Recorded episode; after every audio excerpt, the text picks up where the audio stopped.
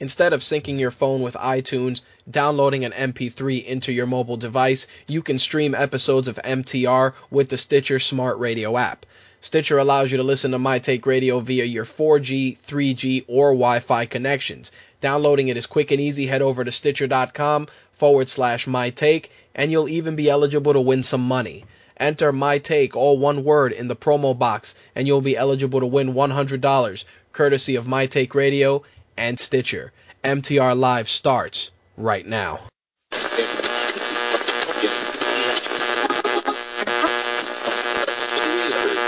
This coverage is live and uncensored, so if you have any small children present, you may want to have them leave the room.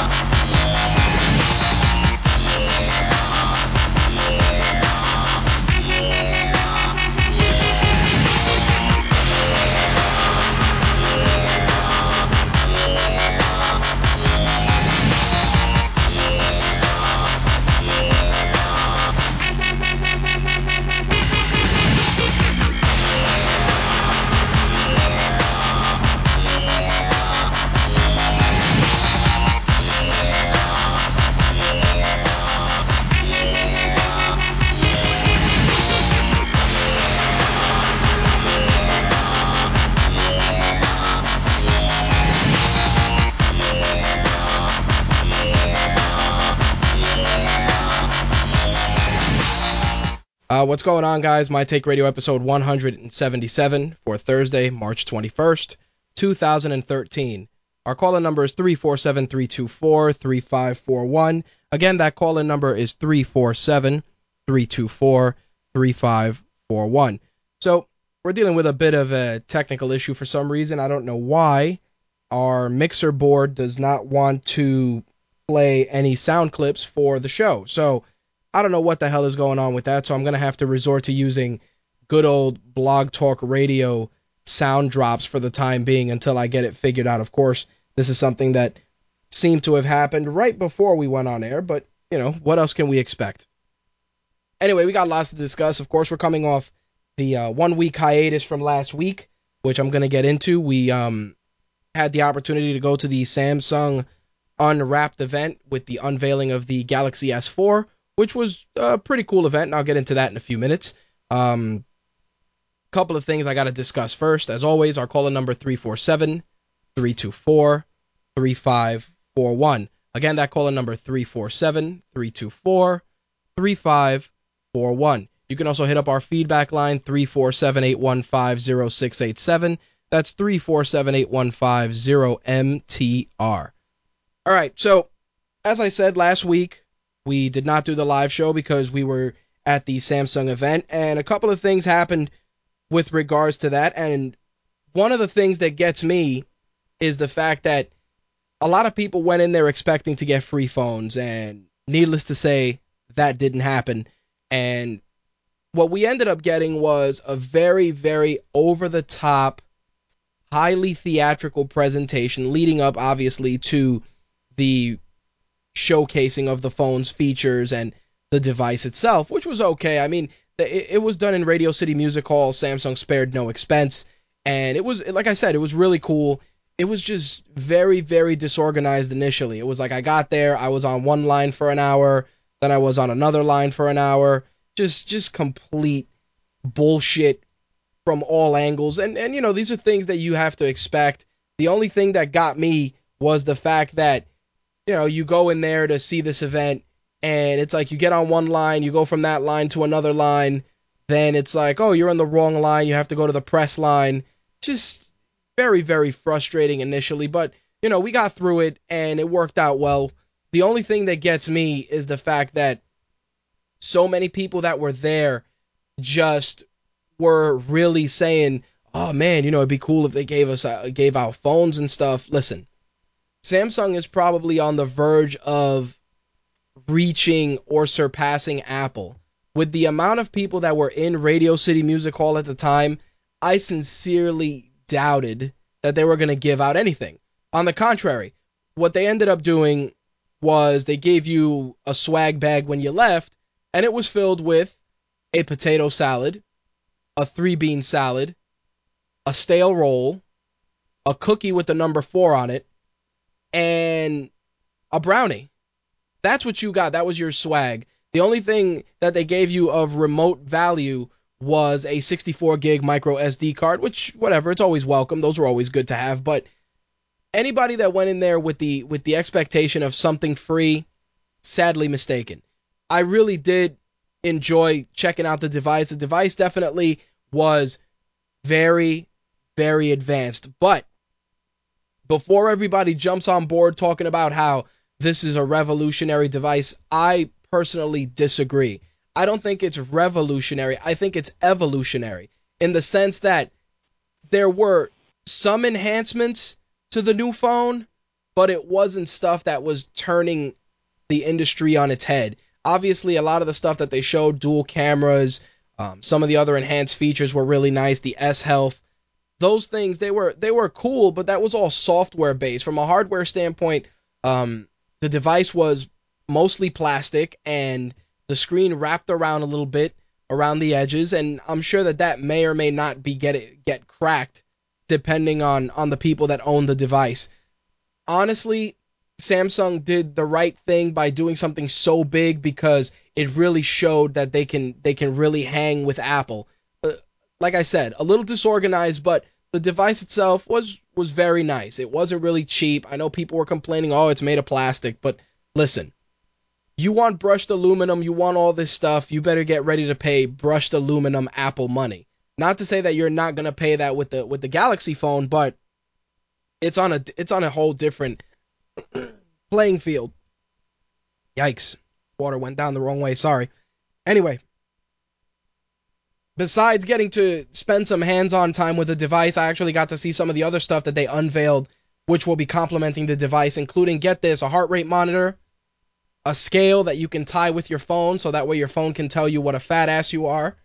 Um, you're also going to get something similar to a Nike Fuel Band, which you can purchase. Obviously, all this stuff separate, and that will monitor your calories burned, your sleep, um, how many steps you've taken, just a, a lot of life systems will be able to be monitored on the phone, which I think is cool. I mean, honestly, I know a couple of guys. One of one of the guys I work with has a Nike Fuel Band, and it's tied to his phone. It's a pretty cool device. I've I've tested out the Lark Sleep System, which I used to wear to go to sleep, which monitored my sleep patterns. I think there's definitely a market for that, and tying it into your mobile device.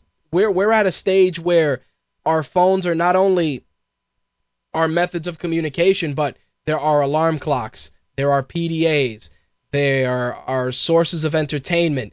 In some cases, are remote controls. In other cases, they are the only means to navigate documents on the go without using a laptop. So these enhancements to me are definitely steps in the right direction. I just feel that it's going to get to a point where you're going to fill it with so much stuff that's really not going to get used. Like me personally, if I were to get the the Galaxy S4, I definitely would use the S Health functionality. I would use the, the, the S band. I would use the heart rate monitor in the gym. I wouldn't buy the scale. Um, they also showcased the game controller, which was pretty cool. Obviously, letting the handheld market, letting them know that that, that mobile gaming definitely is encroaching on their on their market, which was something that was very random because it wasn't talked about during the the presentation. But the controller that they have with it is is pretty pretty solid. It's not changing the world or anything, but it's nice enough that it looks similar to if you guys want to do some research, look up the Moga controller, M O G A. You'll get an understanding of what I'm talking about. The Moga controller was released shortly after the Note came out, and that controller was well received. I know a couple of guys. I think Uriah from the show Radio actually got one, and pretty much you connect it to your Note or your Galaxy S3 and you'll be able to play a couple of the games using the controller. I just felt it was very cumbersome from a portability standpoint because you got to take your phone out of your pocket, go in your book bag and take out this, you know, big ass controller. And it's not something that just blends in. It's something that's actually very, very obnoxious looking because it's it's so out of the ordinary. And in regards to that, I think if you want to add something like that to a mobile device, you shouldn't add a giant controller. I saw a device that they released a while back for the iPhone where you you pretty much attached it to the back of the phone and it would slide out, and it had a small cross controller, um, four face buttons, start and select. I think I saw this about a year or two ago, and I felt that that's the kind of controller that should be released if you want to do anything with any mobile devices, something that's small, unobtrusive, and above all else, easily integrated into the mobile device. The controller Samsung showcased, like I said, it was nice, but a little too obnoxious for my liking. The other thing I want to talk about, which I'll get into in the entertainment segment, I got to see Olympus Has Fallen on Monday night, and it was uh, it was interesting. I'll get into that later on in the segment, but like I said, the Samsung event was cool. I am super behind in terms of getting a write up out. I started a write up for it shortly after that that that pat you know this past Friday, and you know I took 528 pictures plus four videos.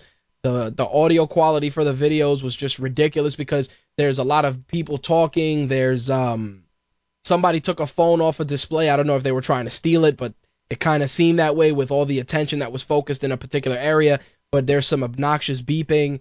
So what I'm gonna end up doing is those videos are gonna go up on our YouTube channel, uh, youtube.com forward slash my take radio TV.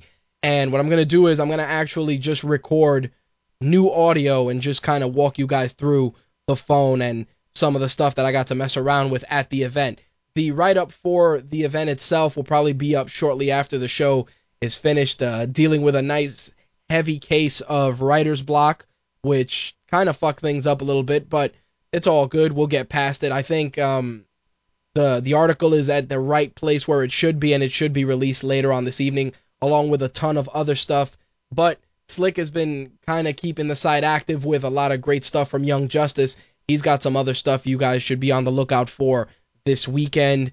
I got to give you guys reviews for three games that I picked up, including Metal Gear Revengeance, God of War, Gears of War, um, Man with the Iron Fist. So a lot of homework I got to do for you guys this weekend. Anyway, the other thing I wanted to get into, and this was kind of on the on the monologue side of things, is something very interesting that I saw, especially this week, and that's it has to do with PAX East. PAX East starts um, uh, unofficially tonight through and through the weekend, and PAX East to me is the East Coast. I'd like to say the East Coast E3.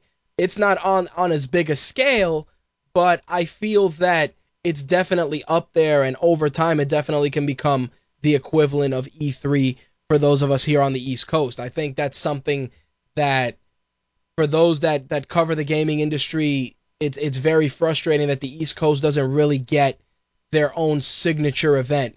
A lot of the stuff, you know, San Diego Comic Con, West Coast, E3, West Coast, all that stuff, it, it's it's out there, and a lot of people feel left out here. But PAX East, they're really starting to push it and show off a lot of stuff. And like I said, a lot of a lot of great people that I know are up there doing their thing, including our partners from Unveil. They got their booth up there. They got some My Take Radio flyers up there. Scan the QR code. You can get the MTR app or visit the My Take Radio site. And they're working up there. Steven and his crew, Noel Brown, those guys are up there. Robski from RTV, and they're putting in the work at PAX East. So if you are at PAX over the weekend and you're listening to the show, definitely stop by, give those guys a hello, let them know you know you heard about them from the show, et cetera, et cetera.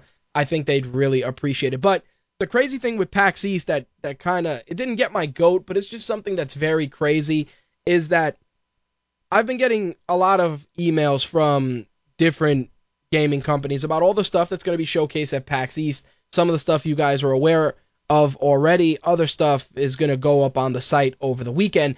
And the thing that kills me is that people are really, really, really, really, really more concerned about discussing the parties and the after parties and the drinking and all the debauchery and all that stuff. And the crazy thing about it is, I'm not even saying it from a standpoint uh, of the drinking, because whatever you want to get shit faced, that's on you. But um, me personally, I think that if you're at an event, whether it's Comic Con or or any industry event where you're representing your your not just yourself but your company, your brand, I think that the main focus should be on I don't know, covering the news, covering the event itself, and not so much on the parties. I've seen I'd like to say over a hundred tweets about X party, Y party, this thing, that thing, and not as much about the games that are being showcased, which is unfortunate. I think this is a problem that affects not only those that are there at PAX East, but I think those of us that are looking to attend or looking to work the event and get extremely scrutinized in the process. And that's because a lot of guys go over there through whatever connect or whatever little things they do. They go over there, they make jackasses out of themselves, and then it kind of ruins it for everyone else. And I think this was one of the things that uh, somebody told me happened with New York Comic Con last year, where a lot of people were were selling their press passes, um, letting other people use their press credentials to walk the show floor, and in some cases, you know, things happened. At least that's what I've heard. I don't I don't know how legit that is, but a lot of people seem to have been selling their press credentials to other people so that they can use them during the show and things like that actually just forced them to crack down a lot. Obviously, a lot of us got caught out there, including myself, you know, when we applied for our credentials because they just had tightened up so much their requirements that for some reason they just didn't choose to let us cover it last year. But I will say this, and I say it not only to those of you that are on the come up, starting your own respective sites or looking to get into the industry or even just looking to attend some of these events, I cannot stress enough. Just because everybody's there having a good time does not mean you are not being watched. It happens. People are watching you all the time. You're being scrutinized and, and watched all the time.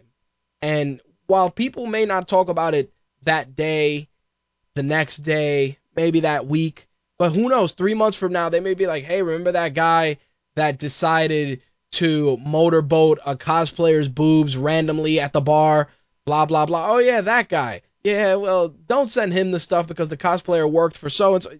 That's the kind of stuff I'm talking about. Do yourselves a favor, and I say this, like I said, to those of you on the come up and those of you that are at PAX East this weekend, carry yourselves responsibly, represent your brands responsibly because you're always under the watchful eye of everybody more successful than you. And all it takes is one fuck up for somebody to kick you under the bus. That's all I'm saying. So, those of you that are out there, our partners at, from Unveil that are at PAX East, you know, have a good time. We'll be covering it our way this weekend, but don't don't trip. We may we may actually do PAX East next year. We'll see if um we can get it together and and head up there and see what the big the big fuss is about because honestly, while I would like to go, I think um we could just as easily cover PAX East from the comfort of our own homes. Just saying. That's just me. Anyway, so we got lots to talk about, including this past weekend's UFC event. Ben is going to be joining me for that around 11:30 or so, probably within the next 10 minutes. We're also going to be discussing the new coaches for the Ultimate Fighter, which Ben and I are going to have a good laugh about that because we discussed that multiple times on multiple episodes. We also have the wrestling news for this week. I want to talk, like I said, about Olympus Has Fallen in our entertainment news. We got NPD numbers for February that I definitely want to discuss with Slick. And I also want to discuss what's going on with the Wii U because um, Slick picked up the new Lego City game and he's really been enjoying it. And during the course of discussing that game, we were discussing some of the stuff that's going on with the Wii U, which see it seems a lot of people are sharing our sentiments and they've been discussing it at length. I want to get into that a little bit in the gaming segment. And also, before I forget, last night we recorded our interview with Jason David Frank, former Green Ranger, former Red Zeo Ranger, White Ranger, Black Ranger. He's probably practically been every color, but besides obviously being in Power Rangers, he is also a mixed martial artist. He has his own martial arts schools that we discussed at length, and he is also a Guinness World Record holder. So we discussed a lot of that last night during the interview. That interview is edited and will be up probably about an hour or two after the show is over. Please note that the interview will be exclusive to MTR app owners for at for at minimum a week. So, those of you that want to listen to the interview right away, if you have the My Take Radio app, you will be able to do it that way. You can pick up the app for your iOS device via iTunes, of course, and for Android devices, you can pick up the MTR app via Amazon. It is $1.99, gives you 96K stereo episodes of the show, mobile wallpapers, and tons of other cool stuff as well. Plus, we also give exclusive content like our two interview series. We also do the Minority Film Report, which we're going to bring that back, and a couple of other exclusives that are exclusively, obviously, for the app. So, like I said, you can bag that. It's $1.99 in the Amazon Marketplace or via iTunes. All right, so I want to get the ball rolling on MMA. I'm sure Ben will be joining us shortly because, like I said, there's much to, to much to discuss. And the crazy thing is that I thought we were gonna have a pretty, I don't want to say uneventful, but quiet MMA week. But it seems that things have just gone into a completely different direction. Um, for a couple of reasons. A couple of guys failed a couple of drug tests. Um, a couple of fights got put together. Some trash talking is going on. Some post uh, UFC pay per view controversies have been discussed. So I want to get into that. Let's get the ball rolling.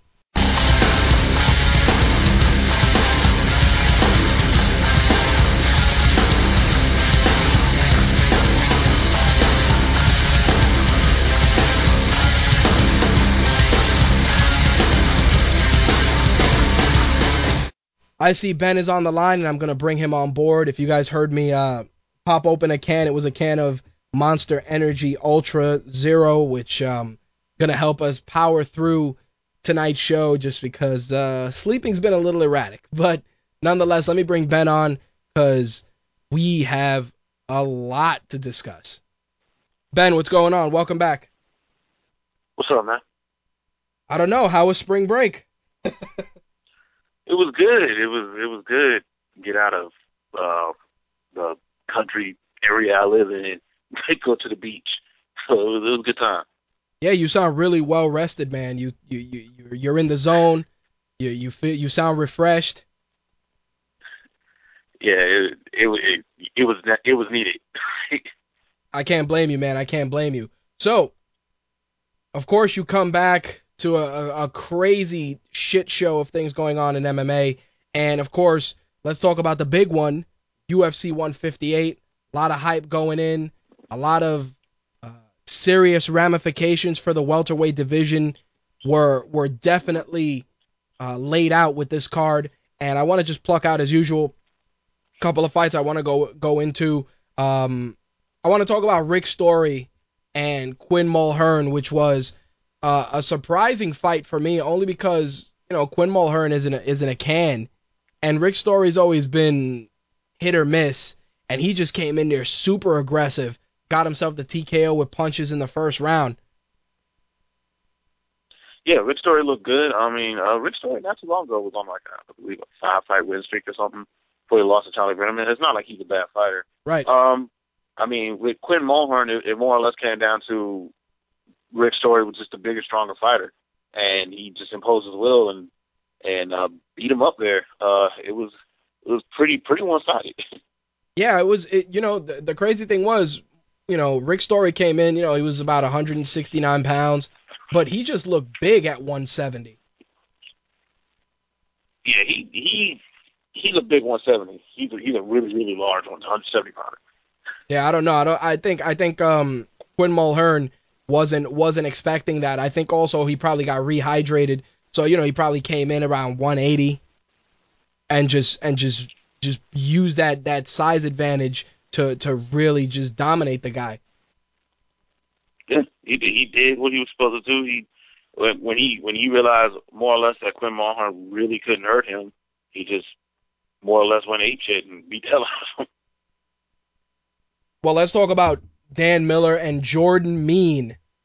Holy shit. Dan Miller Dan yeah, Miller man, must mean, good.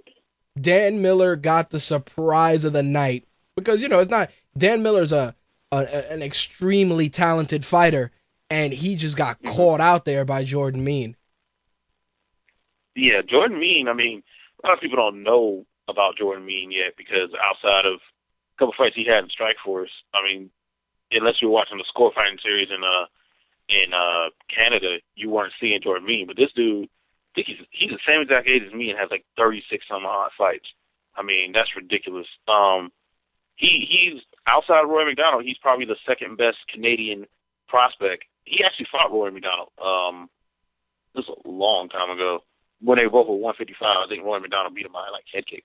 But uh, yeah, Jordan Mein did what he was supposed to do. He he got out of that armbar, which uh, looked pretty deep, and he was able to uh, spin out that armbar and um, get back up and batter Dan Miller on the feet. That's I think that's the first time Dan has ever been finished. Yeah, when he pulled when he pulled him to his back, he just started just teeing off. I was like, oh my god. yeah, he he once he thought he was hurt, it was over. Yeah, there was blood in the water, and then you know the the night just continued with solid finishes. You know, Antonio Carvalho and and Darren Elkins ended viciously. Also TKO. Uh, Darren Elkins first round, solid performance out of Elkins. Another guy who kind of under the radar, but definitely very talented. Yeah, he, he's a he's a good fighter. I mean, uh, I think I think uh, he has. Uh, I think he's on a four or five fight winning streak. I mean, he's a really good fighter. So, Patrick Cote's debut at 170 was very, very, very uneventful. And honestly, and honestly, I didn't even feel that he won that fight because Voelker looked pretty good in the second round, man. And even in the third, he had a couple of, of moments of brilliance. I don't know how they gave Cote that fight via unanimous decision, maybe split at best. Um, I thought that Voelker won. I thought Voelker did more in the second round, and uh, I definitely thought Voelker won the third round. Um, but uh, I mean, I wouldn't call it a robbery just because I thought there's still a case that could be made for Cote in that second round. But um, yeah, I mean, Cote didn't look particularly good. I mean, dude's been fighting forever. Um, I don't think just changing weight classes it was going to make him all of a sudden a better fighter, and it obviously has not. Um, he could stick around the UFC for a little while, but I, I just don't think he's he's he's long for 170 pounds. No, I don't know. I mean, and, and I always feel bad for Cote because he's a he's a very personable guy. Um, always always fights hard. It's not like he goes out there and throws in the towel. Canadian, you know, Canadian fans love him. Like he's a staple when they fight in Canada every time. So, you know, stuff like that definitely it's good to see. I just feel that he's he's in a really really kind of gray area with regards to where he fits in on the roster. Like I don't want to say the guy's a gatekeeper because I think he definitely still has something to offer, but I just don't know what division he would fare well in because coming in at, into the 170 pound division, there's way too many killers in that division. Yeah, I, I mean, I, I don't think, I don't know, I, I, I just don't see, I don't see what particularly he's going to be able to really accomplish in either weight class. I mean, he gatekeeper is not really a negative term. I mean, that's more or less what he probably should be considered at this point. Yeah, it's just it's just weird because he's he's a guy that you know he he looked he looked really good on, on the season of the Ultimate Fighter he was on. Um, he's had he's had some solid fights, but he just can't seem to hit his groove. You know, he left it. He he got he got cut. He fought. He picked up a, a nice set of wins. Came back, and then he's just been treading water, I guess. More or less. I mean, I don't know. He just he gatekeeper is probably what he's going to end up being, like you said. So, switching switching things up and, and going into the pay per view side of things, the, those two opening fights, that Mike Ricci Colin Fletcher fight, I'm like, that's your opener. I'm like, I'm like, that's your opener. You should have given Dan Miller and Jordan Mein the opening slot. Yeah, those uh I actually didn't even realize those two fights were on the main card until the main card started. Um, just because when I was looking at the, the breakdown of the card, I just it just I was like the, the main card's on like three fights. That's weird. Like I did, those fights just didn't really seem like main card fights, and they didn't play out like main card fights. Uh, Mike Ricci did what he was supposed to do against Colin Fletcher, who is a product of the Ultimate Fighter um, Smashers, and he really thrived on that show because he was fighting really limited guys.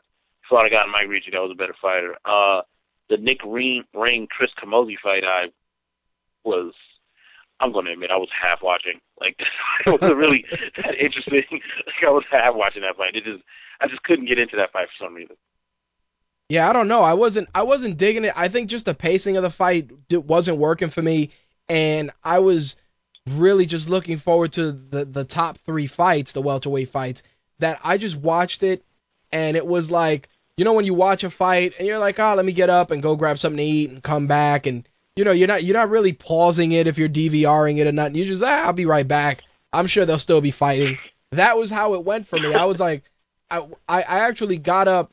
I think in the in the middle of the second round, and I'm like, oh, you know, let me grab some chips out of the fridge, go downstairs, bring up a case of water, and we were still in the beginning of round three. I'm like, eh. yeah, I, I was ordering food when that fight was on. So there you go. so Nate Marquardt pretty much got sent to Dream Street by Jake Ellenberger in in in you know Marquardt's return to the UFC. Definitely um not the way I expected that fight to go. I honestly expected a war. Um, I don't know if I necessarily expected a war per se. I didn't expect Nate Marquardt to back straight up into the cage with his hands down against someone who hits stupid hard. Like when he when he was doing that, I was like, that's not going to end well because he he got cornered. Uh, I think he I don't know what he was trying to do footwork wise, but he like tried to back up laterally and, and didn't circle out, and Jake Ellenberger just cut him off completely. And for some reason, instead of covering up and trying to get out of that situation, he just put his hands down and got hit by Jake Ellenberger, who hit stupid hard. Um, Jake Ellenberger looked good for I guess that minute and some change fight. Uh, he looked real good. Well, you know what was funny? Marquardt was trying to grab the takedown. He just kept getting pounded on. And he was out right there. I think he was out when he went for the takedown. Like that was just instinct to go for it. But I think he was out. You know, he wasn't happy with the stoppage. But I looked at it and I was like, dude, you were you were out. Even if it was a flash he can be KO. Unhappy as he wants to, he face planted. Like yeah, it was a it was a it was a, a flash KO at best. Like he definitely got caught out there. Yeah, I, I don't know what he was upset about. Just from from when I was watching it, he face planted. He straight up face planted. There was no like discussion if he was out to me. So I mean, he he got knocked out because I, I don't know what the hell he was trying to against the cage, but he got knocked out. He got left up against the cage doing I don't know what and got messed up for it. Yeah, he definitely got served on that fight. And then we go from that to a war between Carlos Condit and Johnny Hendricks. I really thought that somebody was going to get hurt viciously in this fight, only because, you know, Carlos Condit is a guy that tries to go out there and get the finish. Hendricks has dynamite, dynamite in both fists. And that's really where I expected. I thought that fight if it got to the second round, I was I said to myself it'll be a miracle. And these guys gave us a war from start to finish. Yeah, um it uh, it absolutely amazes me how easily Johnny Hendricks can like close distance because he's short. Like he, he's not a really tall dude, and nope. he the way he can like close distance and basically throw the left hand. Like he was at times just throwing that one punch and it was just hitting clean Carlos Condit in the face, and he he looked really good in that fight. Um, I was I was really actually expecting Carlos Condit to be able to um, kind of fight him like he fought Nick uh, Diaz and just kind of stay on the outside, kick him, you know, pepper on with shots, and if if the finish came, the finish came. I was not expecting them to just be hitting each other in the face flush for as long as they were. Uh, but that was a really, really good fight. Johnny Hendricks looked really good in it. Um, he deserves the next title shot. I hope they give it to him this time. And uh, yeah, and at worst, Carlos Condit is now the third best welterweight in the world. Well, looking at it like that, and and before we get into into the main card, do you think Hendricks has a solid shot of being champion? Yeah. Okay. It's not a great shot. But he but he's Um, got one. I mean, as, good of a shot as you're going to get against GSP. Right. I just think that he would be able to. I don't know if he could stop GSP from taking him down, but I think he would be able to. One, if he wanted to, possibly at least put in George St. Pierre's mind, I can take you down, and might be able to. Because GSP, it's not that GSP is unhittable. Nope. If GSP gets hit by one of those left hands, it could be the the fight. So uh, there's I, I would still I would still overall pick GSP, but it wouldn't shock me if Donnie Johnny Hendricks was able to land his left hand and not GSP out. Well, with that said, GSP and Nick Diaz, I I have to honestly say delivered as soon as that bell rang. Because GSP, as much as he played it off, GSP was super emotional coming into this fight. And I said to myself, there's a potential for that emotion to get the better of him and, and him get caught out there. But GSP channeled that emotion and, and just executed as good as he could. You know, some people saying he was sick. A lot of people were like, oh, he didn't finish. But honestly, it's not even about whether GSP finishes that fight or didn't. GSP put on a serious clinic. He did, and uh, my response to those people who say he didn't finish, they don't realize how good Nick Diaz is as Yep. a defensive grappler. Most def- most do Oh. and pass their guard. Do any of the stuff he was doing to Nick Diaz would have lost. Like Nick Diaz, the reason GSP couldn't finish Nick Diaz is because he Nick Diaz is a legit Brazilian Jiu-Jitsu black belt. Like this dude is might be I won't say the best grappler at 170, but he's on level with Demian Maia probably. He he he might be on level with Demian Maia just as a straight grappler. So for people to be out here like, oh, GSP didn't finish, there's there's a distinct reason he didn't finish. Um, also, I saw people upset that he didn't give him the beating of his life. George St. Pierre don't beat anybody up. I don't know why people thought that was a thing that was going to happen anyway.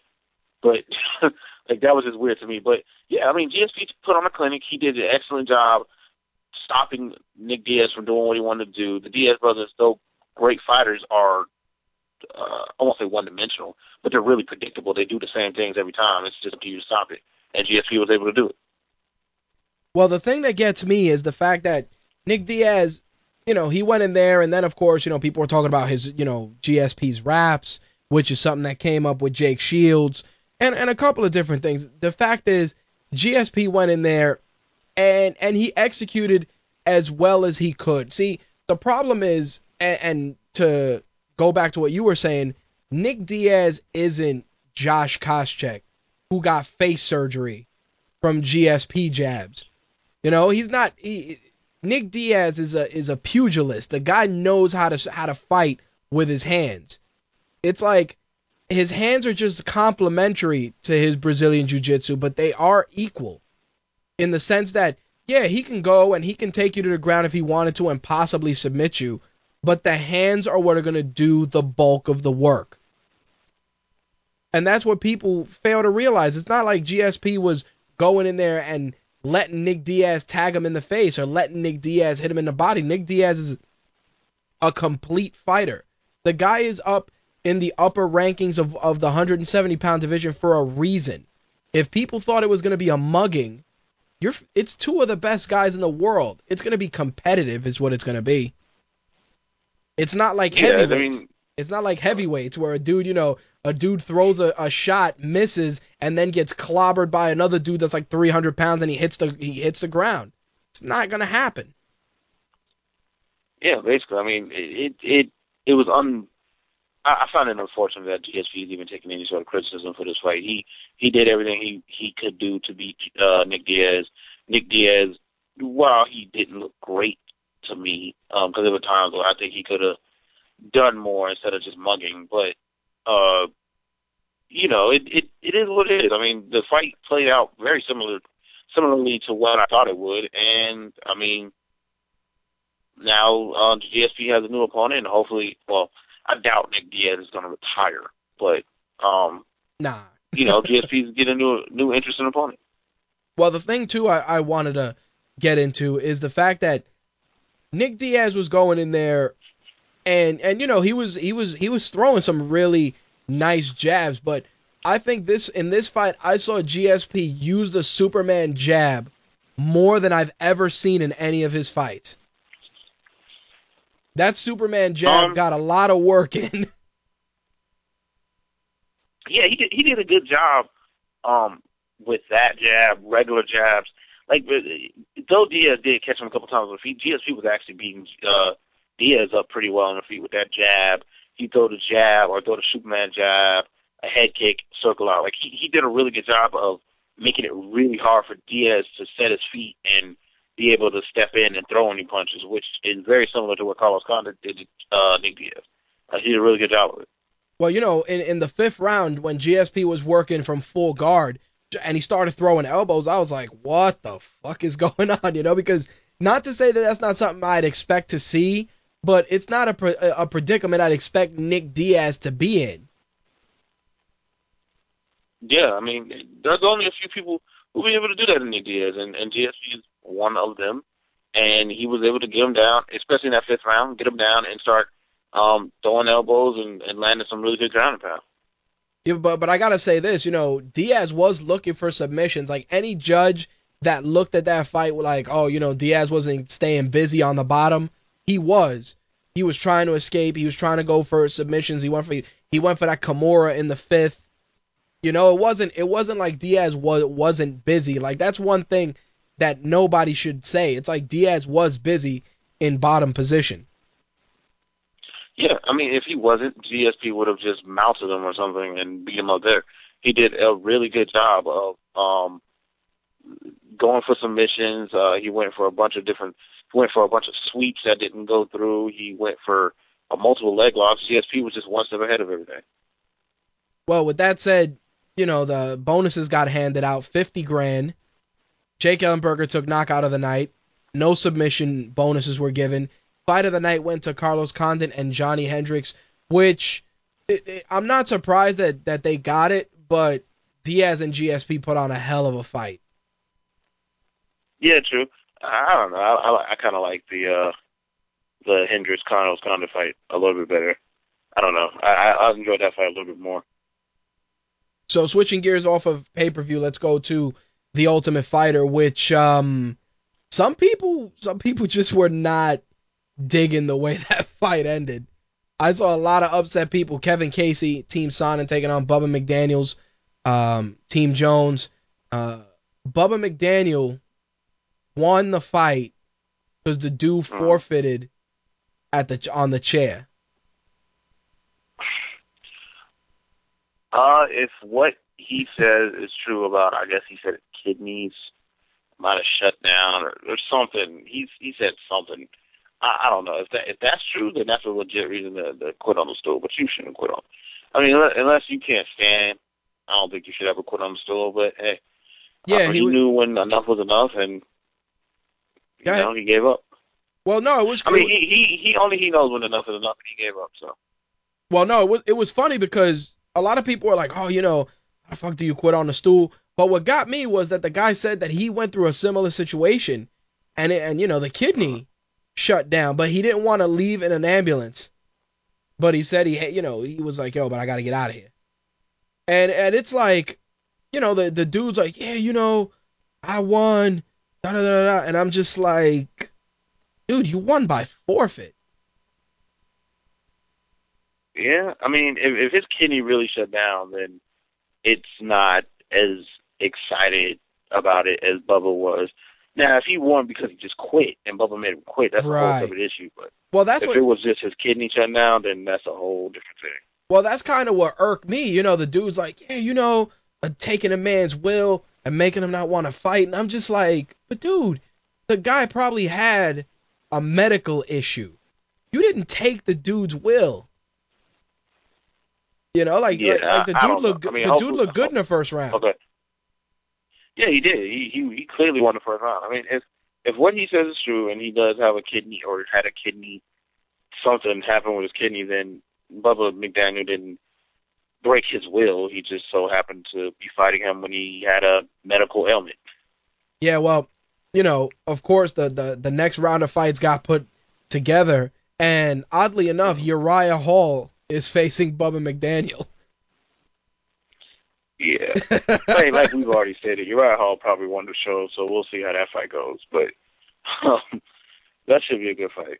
Yeah, and it was funny because Uriah Hall Uriah Hall wanted to fight um Josh Samman, but Josh Samman is uh taking on Jimmy Quinlan. Then Luke Barnatt's taking on Dylan Andrews, and then uh, Collin Hart and Kelvin Gastelum are meeting as well. So the quarterfinals, I think they're all solid fights. But I think Bubba McDaniel that that little boast that he that he did in this fight may bite him in the ass. There's a good chance of it, especially since we both think Uriah Hall's one show. So yeah, Uriah, Uriah Hall definitely definitely is is in the final. Who who he fights is the is the fun part, but you know either either way, it's not like that guy's not trying to go out there and make a statement. And like I said, Dana White did a an incredible job of hyping up your dudes not wanting to fight Uriah Hall. So I have a feeling we're gonna get another highlight reel, you know, moment from Uriah Hall before before the season's over. Yeah, because I'm I'm I'm I guess it's a foregone conclusion that the serial killer that was in the house apparently was Uriah Hall. So exactly, um, we'll see. Not only that, but you know, like I said, Dana White did a tremendous job selling that. So he was like, "Yo, this dude, this dude is a killer. This dude, oh my god, nobody wants to fight." I'm like, "All right, he killed that one dude, but what else is what else solidifies that?" So clearly, yeah, so. clearly we're gonna we're gonna find out very soon. Yeah, I don't know. It should be interesting. There you go.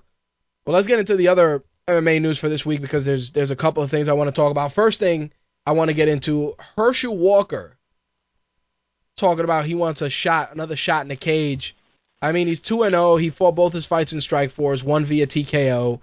He'd like to he'd like to have a fight in the UFC, but you know, he's he's he figured he'll he'll take a fight and then that'll be it. What do you think? You think Dana should give him a fight?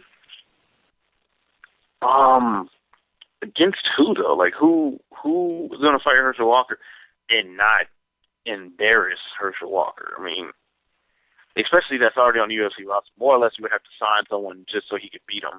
I don't know. I think that's a slippery slope because that's more or less a freak show fight. Um, it's it, I don't think it would be. I wouldn't give him a fight. I just let him, you know, go into retirement. But uh, no, I don't think they should do that. I don't know because it, it's just too much. Like, who would you get to fight him? Yep. Well, you know, according to him, he says, you know, I've had a couple people talk about that they want to fight me, you know, and guys are quote unquote calling yeah. him. Guys are quote unquote calling him out, and uh, not not that I'm downplaying that, but it's like, who's really out there calling out Herschel Walker like that? Between you and me, like, who's really out there like, yo, I want to fight Herschel Walker next? What? yeah, that that's yeah. If, if I don't I don't know who's really out there doing that. That's that's really weird. If you're out here calling out Herschel Walker, why?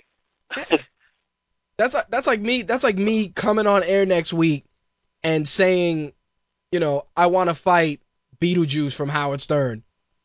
Like like come on. like come on. Like like do you wake up and say you want to fight a 51 year old guy? Don't get me wrong he, he's an accomplished martial artist and he, he can whoop most people's asses, but no, no, none of these young dudes are like, yo, I want to fight Herschel Walker next. What? yeah, I have no idea who's out here really saying they want to fight Herschel Walker. See, like that would have been a fight. That would have been a fight that I would have given. That would have been a Kimbo Slice fight. Yeah, no, I'd watch Kimbo fight Herschel Walker, but Kimbo is, I believe, boxing or yep. something now. So yeah, like like like like that's the kind of fight. You know, you do a Herschel Walker Kimbo Slice.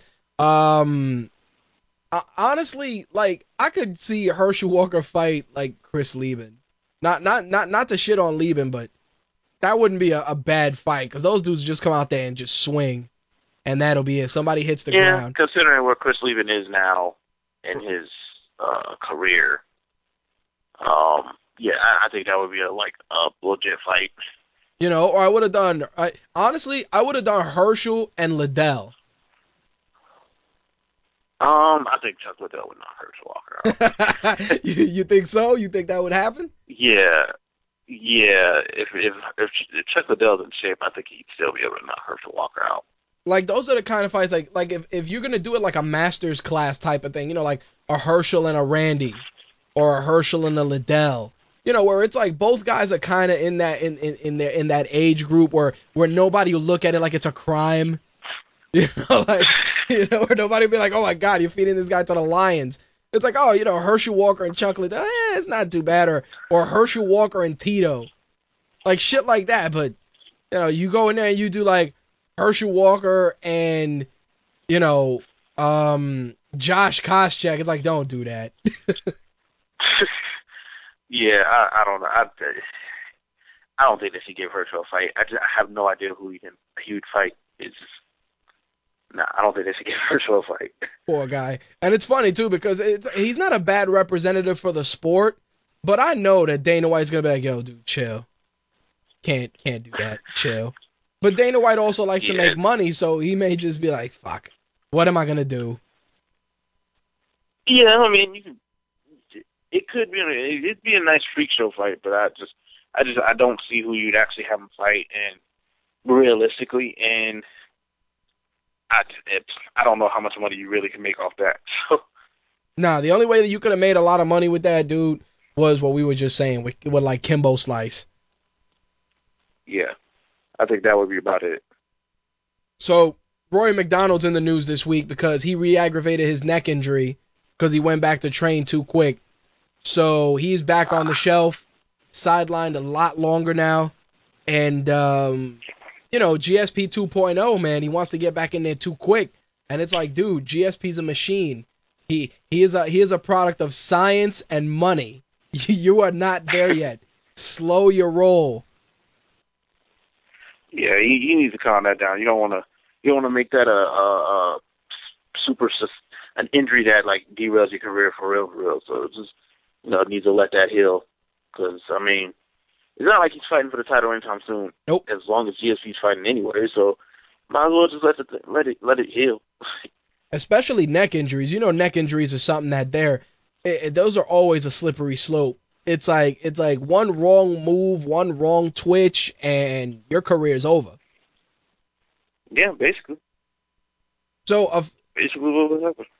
one fight that I I know you're super pumped about, Ricardo Lamas, Korean Zombie, UFC 162, going down July 6th. I cannot wait for that fight just because I haven't seen Korean Zombie fight in almost a year. Um, that I, I believe that will be the number number one contender fight, um, or it should be anyway. There's gonna Um, be some leather should be a really good fight. they're gonna swing some leather in that fight for sure. Ricardo Lamas isn't playing, Yeah. and you know Sung Jung likes likes to get hit. He's a lunatic. Yeah, it should it should be a really really good back and forth fight. I I think that'll be a really fun fight. The only thing that bugs me about this card for 162, obviously you got Silva and, and Weidman, which is a good fight. Tim Boetsch and Mark Yeah. Munoz is the other fight on that card. Eh, I don't know. Roger Gracie, Tim Kennedy, Andrew Craig, and Chris Leben. And Seth Baczynski and Brian uh, Melancon are the other fights. And I'm like, that's the, that's the card you're building with Anderson Silva defending his belt? I don't know about that. I don't think I, I doubt that's all the the Oh, the no, no, no. that are gonna be. But but but if but if these are the samplings we're getting so far, like, eh. Yeah, I mean, hopefully they they they have a couple more really good fights that they throw on there. Um, because I really don't want to watch Andrew Craig or any of these other people. They just said like random random dudes fight. well, you know what what what my concern is with the with the way they're building this card is that you know they'll say, oh, you know, Chris Weidman isn't a draw. You know what I mean? Because that's the other thing too, and, and not to say that that's what that's their intention, but think about it. You're building a card with Anderson Silva defending his belt against the guy that you know statistically he's earned the right to challenge, but you you insist is not the guy that you want to see fight Anderson Silva. You get what I'm saying? Like he's not the guy they want in there. Yeah. So it's like they're they're Yeah. they're almost building the card to make it fail. Um, I don't know. I don't know if I'll go that far. I mean, Anderson Silva's going to draw fans regardless. Right, but um, not the. It's not the same. You who know? else is on the card?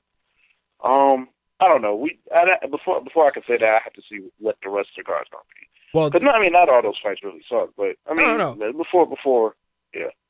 No, I mean, it's something I definitely want to come back and discuss with you, but but I'm just looking at it from the standpoint of, you know, don't get me wrong, you're not gonna get Chael Sonnen and Anderson Silva numbers, but you're also not doing anything to make people super interested. I I mean, of course, we still got a couple of fights still to put together, but like Roger Gracie, Tim Kennedy, eh, maybe maybe the opener for the pay per view. You know, Korean Zombie and Ricardo Lamas is definitely a, a pay per view worthy fight. You know, Tim Boetsch, Mark Munoz, eh, you know, hit or miss. I'm sure Leben and, and Craig and Baczynski and Melancon will be probably um you know prelim fights, but still, it's like yeah they, they got to round that out nicely, or or or you're gonna hear Dana White like, oh, you know, numbers were good, they were all right. Yeah, we. I don't know. I, I got to see who else is going to put on there. Hopefully, they throw a, one or two more really good fights on there, and or at least decent fights on there, and, and just round the card out. Um, hopefully, hopefully they're not doing what you said, like building it to fail, because I mean that would be stupid. So it would be. Um, Dana White, uh, you know, post um you know, at the UFC 158 press conference said that from now on they're actually going to do a set fight bonus. Like usually it fluctuates, you know, 35,000 for some of the smaller shows. At UFC 100 they were giving out $100,000 bonuses, but from now on bonuses were going to be set at 50,000 across the board. Do you think that by making it such a nice set amount, it's going to motivate guys to really go out there and fight harder, especially guys who you know are making $12,000 a fight? Um, yeah, it should. I mean, they they had been going trending towards everything being fifty thousand. At least I noticed uh, for the last few cards. Um, I mean, that's that's a nice round amount. I mean, it's a nice middle ground amount um, for what they're doing because you you really don't want to have that huge disparity disparity between like, oh, this is a fuel card, so you only get thirty five thousand. But if you're on this Fox card, you get a hundred twenty thousand or something ridiculous like that. So, um, yeah, I, I think it's good to have that nice round number. Switching gears, it's funny you mentioned UFC on Fox because um, Clay Guida is out of his fight with Chad Mendes, which was going down on UFC on Fox 7. He is, um, yeah. you know, he, he got injured. I'm a little bummed actually because I wanted to see that fight. I think it would have been a nice, a nice mix of styles to to put on an exciting fight. But the card itself for that Fox card is ridiculous. You know, Bendo and Melendez main eventing, Cormier and Mir, Nate Diaz, Josh Thomson, Matt Brown, and Dan Hardy, which is probably a fight that you know that that if Hardy loses that fight, that might be a wrap. It, you know, then you got Roger Bowling on that card. You got a, a solid, solid card from start to finish. Yeah, plus uh, that Chad Mendes fight, uh, I believe uh, who he he he fought on last card, one forty five. Um, de, um, uh, I can't think of the dude's name. Uh, he knocked out Antonio Gonzalez. Oh. Oh, wait a minute. I, I know you, I can't. I can't. I know who you're talking about, and I can't put his name put his name together. Shit. Uh, wow. It's on the tip of my tongue, and I can't think of his name. But yeah, he he replaced uh, Darren Elkins. Darren Elkins. He replaced uh uh uh, uh Clay Guida. Ah, um, he did. All right. So he's fighting Chad Mendes. He's fighting Chad Mendes now, but that that should be a really, really, really good card. Um, I'm, I don't, I don't see how how that card can be bad. I, you know, I really want to see um Jorge Masvidal fight because for some reason I, not not to say that he's that it's exciting to watch him fight, but he always comes out there with that with that with that Diaz brother swag to him where he just really just doesn't give a shit when he goes out there to fight yeah, Jorge Masvidal is fun to watch. Um, I mean, uh, I mean, hey, he he even gave Gilbert Melendez a decent fight. I mean, he he's a really good fighter. And I, I, I also like that um Francis Carmont Lorenz Larkin fight. Carmont very athletic, you know, taking on Lorenz Larkin. I think that's that's going to be a, a, a dark horse fight, like a fight that you know can can sneak up and, and possibly get a fight of the night. Yeah, I mean Lorenz Larkin is incredibly fun to watch just because he'll throw just about anything, and you got Francis Carmon, who's a you know, a big 185. I don't know. That that should be a really fun fight to watch.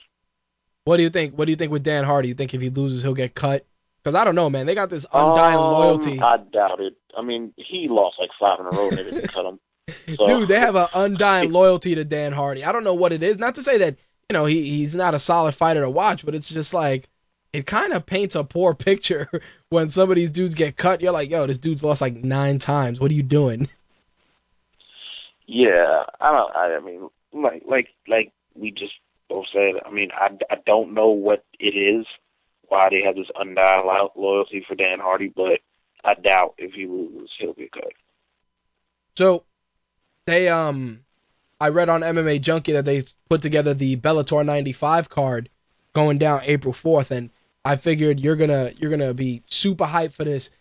Rick Hawn, Karo Parisyan. Uh, that's going to end really badly for Carl Parisyan. Um, it's going to end really. What, Carl Parisyan still fights? That's what I'm saying, Oh. dude. I read that and I'm like, is that right? Holy shit. That's going to end poorly for Carl Parisyan. Wow. Um. Wow. of all Okay. the of all the dudes uh, that I'd expect in that in that to fight for Bellator, I was like, really? Not not to take anything away from Carl Parisyan, but I'm like, that's a name I haven't heard in ages. Yeah. Uh. He went. Uh. Uh. He he had a mental breakdown oh yeah, I remember when that. he was in the UFC, and then I hadn't heard from that dude in a long, long time. Well, he's he, you know, that's on the main card on Spike, and then Pat Curran is fighting um Shahbulat Shamhalaev for the featherweight belt, which is which I That should know is going to be a, a war. Yeah, that should be that should be a good fight. So this next bit of news, I think the UFC should cut us a check because Dana White said that the coaches for the next Ultimate Fight will be Ronda Rousey and the winner of Tate uh, Cat Zingano. Not only that, but men and women will be in the house. 135 pound men, 135 pound women. How many episodes did we talk about this shit? yeah, I mean, I kind of wish there had been strictly women, just because I don't. They want that real world shit so bad. Yeah, but like MMA fighters aren't. Not all of them, but some of them aren't the most well social, yeah. so, socially acceptable people. Yep. And you're putting them with other, with females in a house. I, I, I, hope, I hope nothing stupid happens. Like I- I, I, just, huh? I have a feeling that a chick is gonna snuff a dude on television. I'm telling you right now. yeah, either A chick- a dude's gonna- dude. Yep. There's some sort of sex thing that happens. Yeah, Like I, just- I don't want any of that nonsense. Like, especially because you having these people live in this house with each other. And, dude, no, like it's just when I heard they were both men and women, I was like, uh, I hope, I hope nothing bad happens. Dude, I, I all I, know. I know a dude is gonna say something stupid and a chick's gonna punch a dude in the face and he's gonna spaz out and you know he's gonna they're gonna be like, "Oh, chill, chill, you know, and he's gonna be like, "Oh man, if you weren't a woman, I'd fuck you up, you know. That's the kind of shit that's gonna happen. I, I'm telling you. Yeah, I, I can already see that as being one of the first things that happen. But I can tell you that if it's Rousey and Miesha Tate coaching, oh, the beef is gonna be ridiculous. We may we may get some, uh, you know, some Tito Ken Shamrock level pull aparts. Possibly. Hey, plus Bryan Caraway is going to be there. Uh, yes, yes, and that's what I'm saying. on. That's what I'm saying. You know, Ronda Rousey be like, didn't you, didn't you want to punch me in the face? Like, you know, I'm like, oh my god. Yeah, uh, it should. It should. You know, it should be. Um, it it should be a good season. I, I'm I'm looking forward to seeing how this turns out. Well, the thing that gets me is that Dana White, he knew, he's like, all right, putting Chael in there, uh, you know, got people tuned in. The the premise of the fight with him and Jones got people hyped. But you know, Rousey is is from the Chael school of of shit talking to a degree. So he's like, shit, how can I fight? To be honest, I, I understand from a strategy standpoint. It's like, how can I follow up this season with a, just as good a season? Yeah. Uh, now, as long as the fighters are just as good, um, I think some of the dudes are gonna be pissed that they got to take orders from a girl. That's another underlying story. Uh, yeah, there's gonna be so many weird sexist things that go on in this this uh that season. Like this is gonna be so much weirdness. Ho- The- hopefully, it just doesn't overshadow. Uh, hopefully, a good show. Well, the other the other thing I was saying too is, you know, she she runs with the Diaz brothers. We may see the Diaz brothers in there just just clowning dudes on a regular. Yeah, either them or just Cesar Gracie. I mean, so so we'll see. I mean, we shall see. It should be a good season. I'm looking forward to to seeing who they get on this season. Well, I wanted to talk about uh, these last three bits of news. Obviously, UFC on Fuel TV 9, they finally settled on the main card. Um, that's going down April 6th in Stockholm. Alexander Gustafsson, you know, the, the, the promised one, is um, taking on Gegard Mousasi, which I th- I think if if if Mousasi beats him, you know Mousasi's gonna be like, "What's up with that title shot?"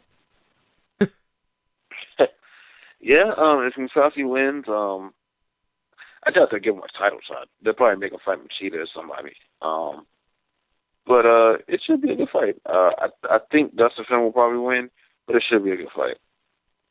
Also on that main card, Ryan Couture taking on Ross Pearson. You know, Ryan Couture fighting host, you know, the Randy Couture fallout should be very interesting to see.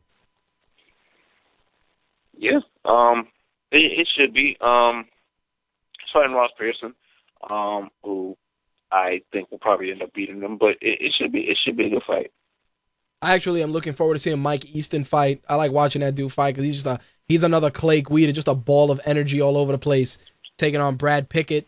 That fight's gonna be good, and um, Diego Brandao, Pablo Garza probably can steal the show as well. And uh, Ultimate Fighters Michael Johnson is fighting on the prelims. Uh, yeah. Uh, who you fighting? Uh, Michael Johnson's taking on Reza Madadi.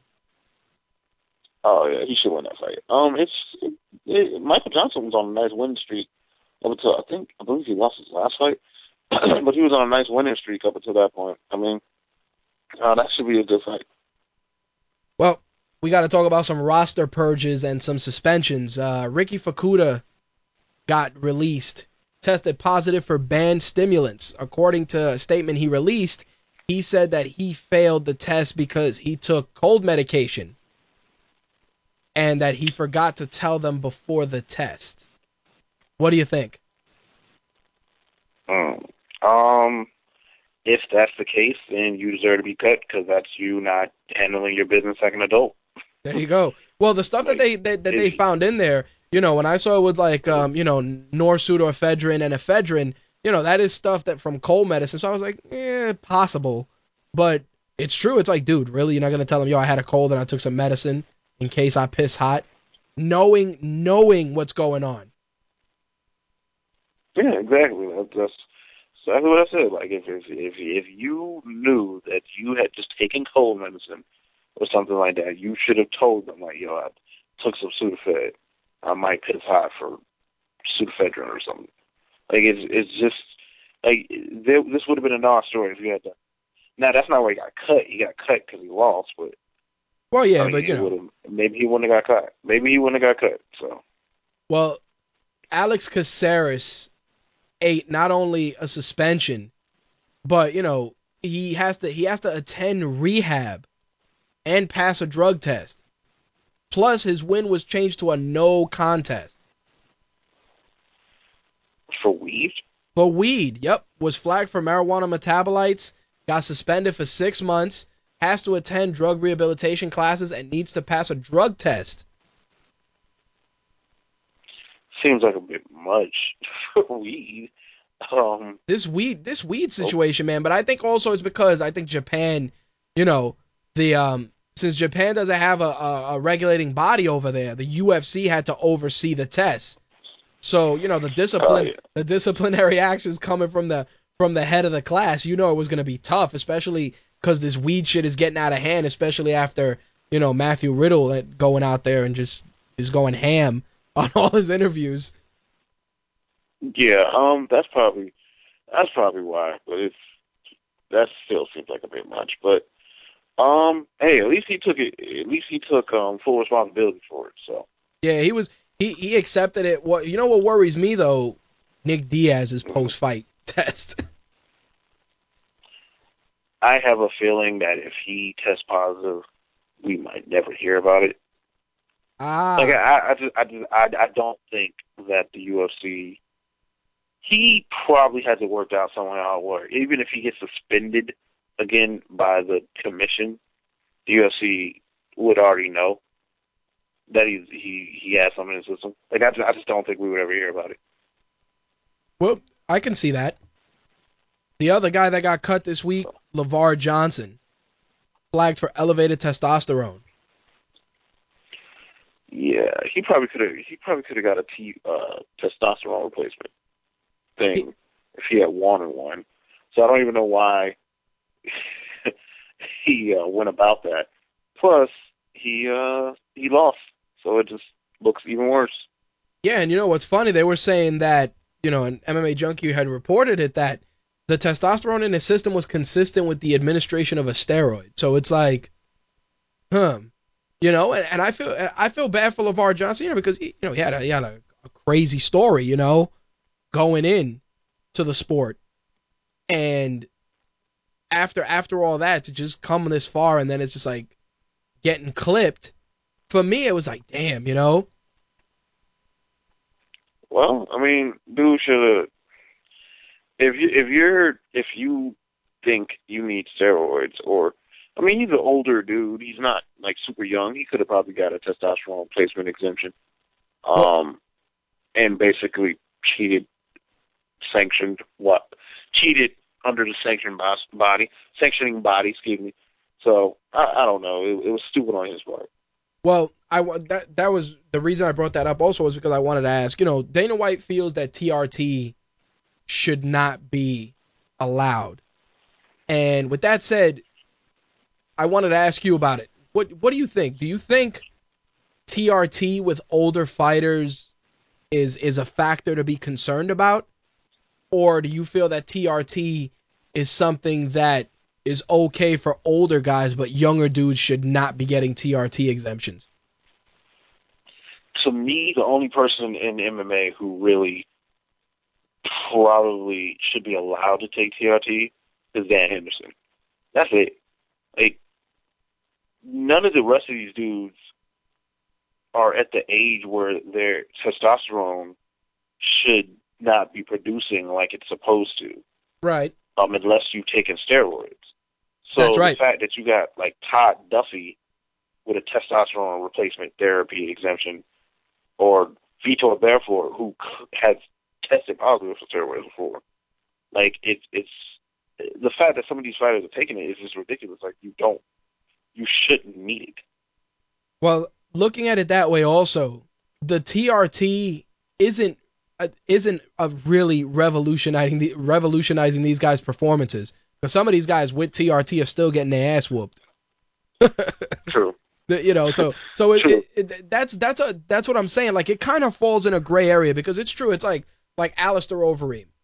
Alistair Overeem is not in his 40s.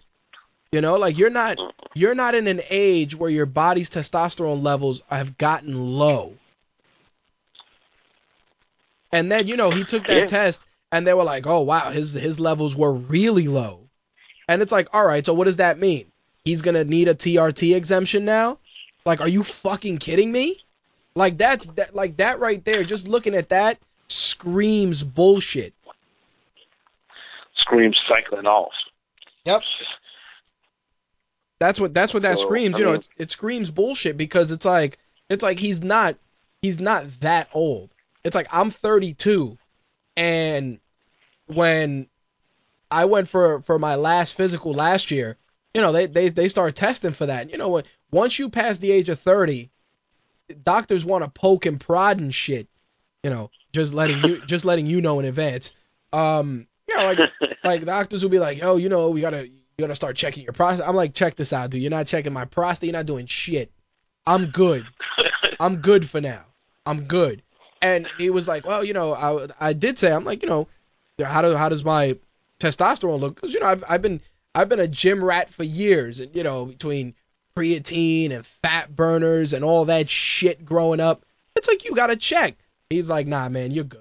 But but that's what I mean, and I'm 32. Huh. You know, I did powerlifting in high school.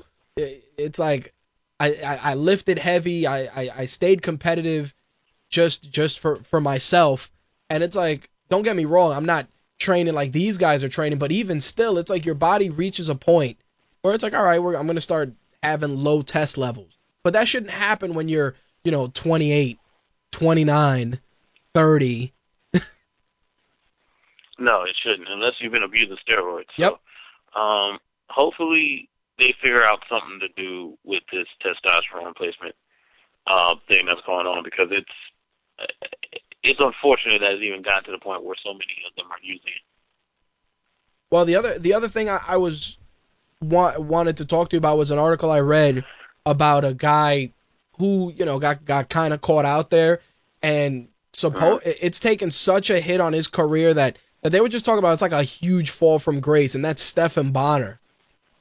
Um, Sure. yeah, the yeah the article I read, man, it was just like you know nobody wants to deal with him from a business standpoint. He just like he I don't know if it's like he's black he's been blacklisted, but he's just like remember uh, before beforehand you'd see those cool shirts he'd put out like the garbage pail kid Yeah. shirts and all that stuff, dude. It's like everything just went black,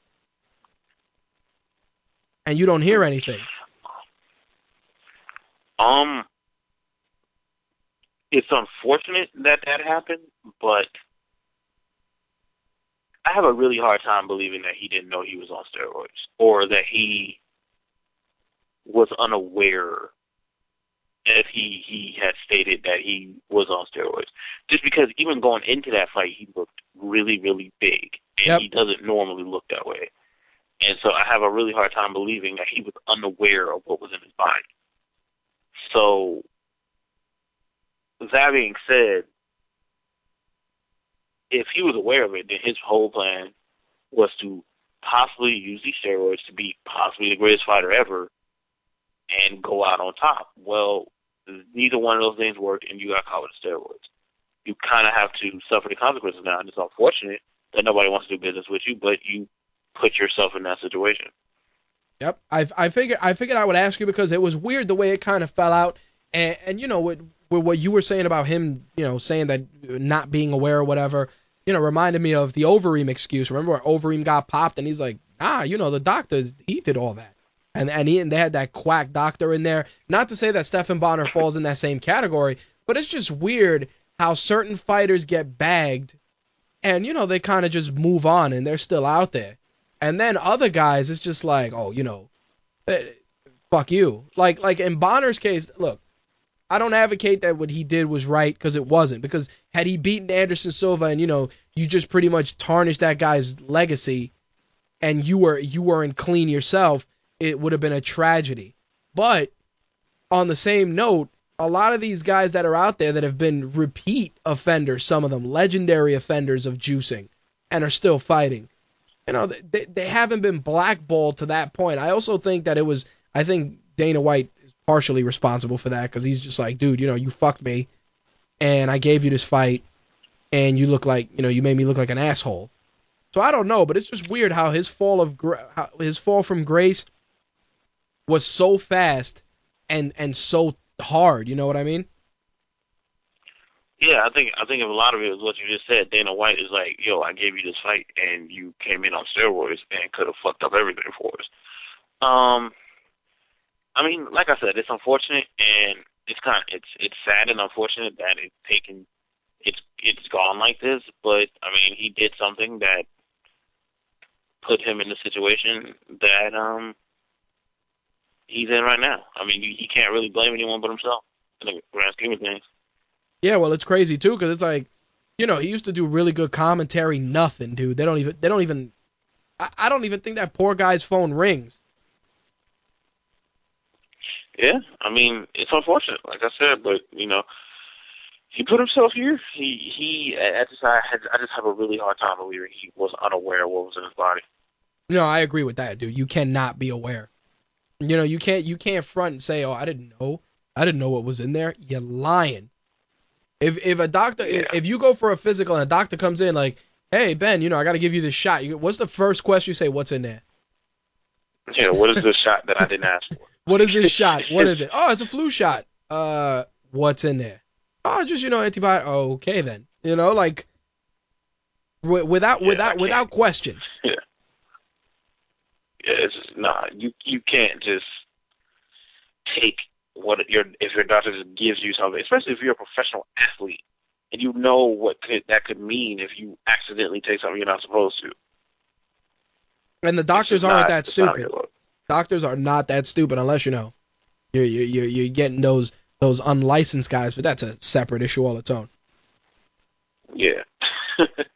Well- basically. That wraps up the the MMA for this week. Um, are you guys back to doing the shows, or are you still working the bugs out? Uh, we're working on it. Uh, we uh, we we've uh, recorded our first podcast for it, but we haven't uh, we haven't put it anywhere yet. We're just working on uh, sound quality and everything. Awesome. So once we once we get all that done, we'll we'll post it and get everybody up to date on it. Sounds like a plan. As always, you can follow Ben on Twitter at blackout b l a q o u t 89. Had to spell it out because somebody asked me if it was black b l a c k, and I was like, uh, no. nah. There you go. Anything else you want to add? With a Q. Uh, no, just uh follow uh follow me on Twitter and uh check out the um the card breakdowns and Fighter of the Month articles I post. Sounds good. All right, homie. I'll catch you. All right, Peace. all right. man.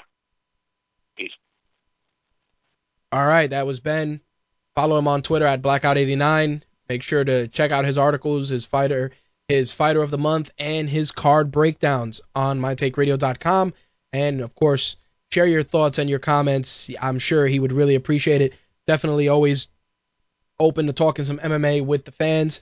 Make sure to check out his stuff. So, with MMA out of the way, we got a a very very I don't want to say uneventful week in wrestling because it was pretty eventful, but it, it definitely didn't set the week on fire. And I want to get into that a little bit.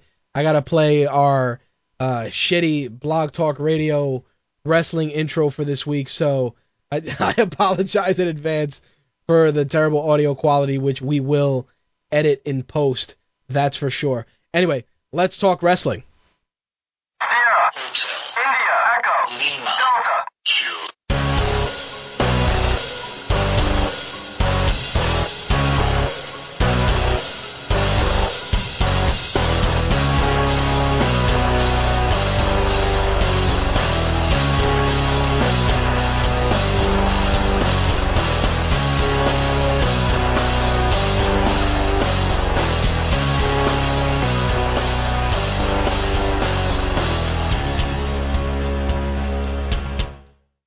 All right, so I want to start with Monday Night Raw. I want to. I actually am gonna talk a little bit about TNA Impact this week as well, uh, primarily because, of course, we got WrestleMania right around the corner, and a lot of crazy things happened this week.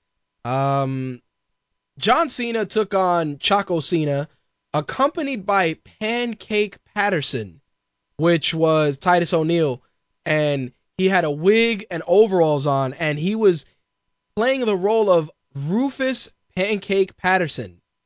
And he's called Pancake because he flattens people. I have no idea, no idea who thought that that would be remotely entertaining.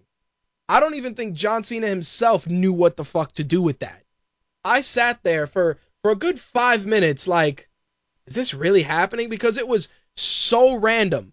Obviously it was a setup for John Cena and Chaco Cena, but it was it was the most randomest thing I've ever seen.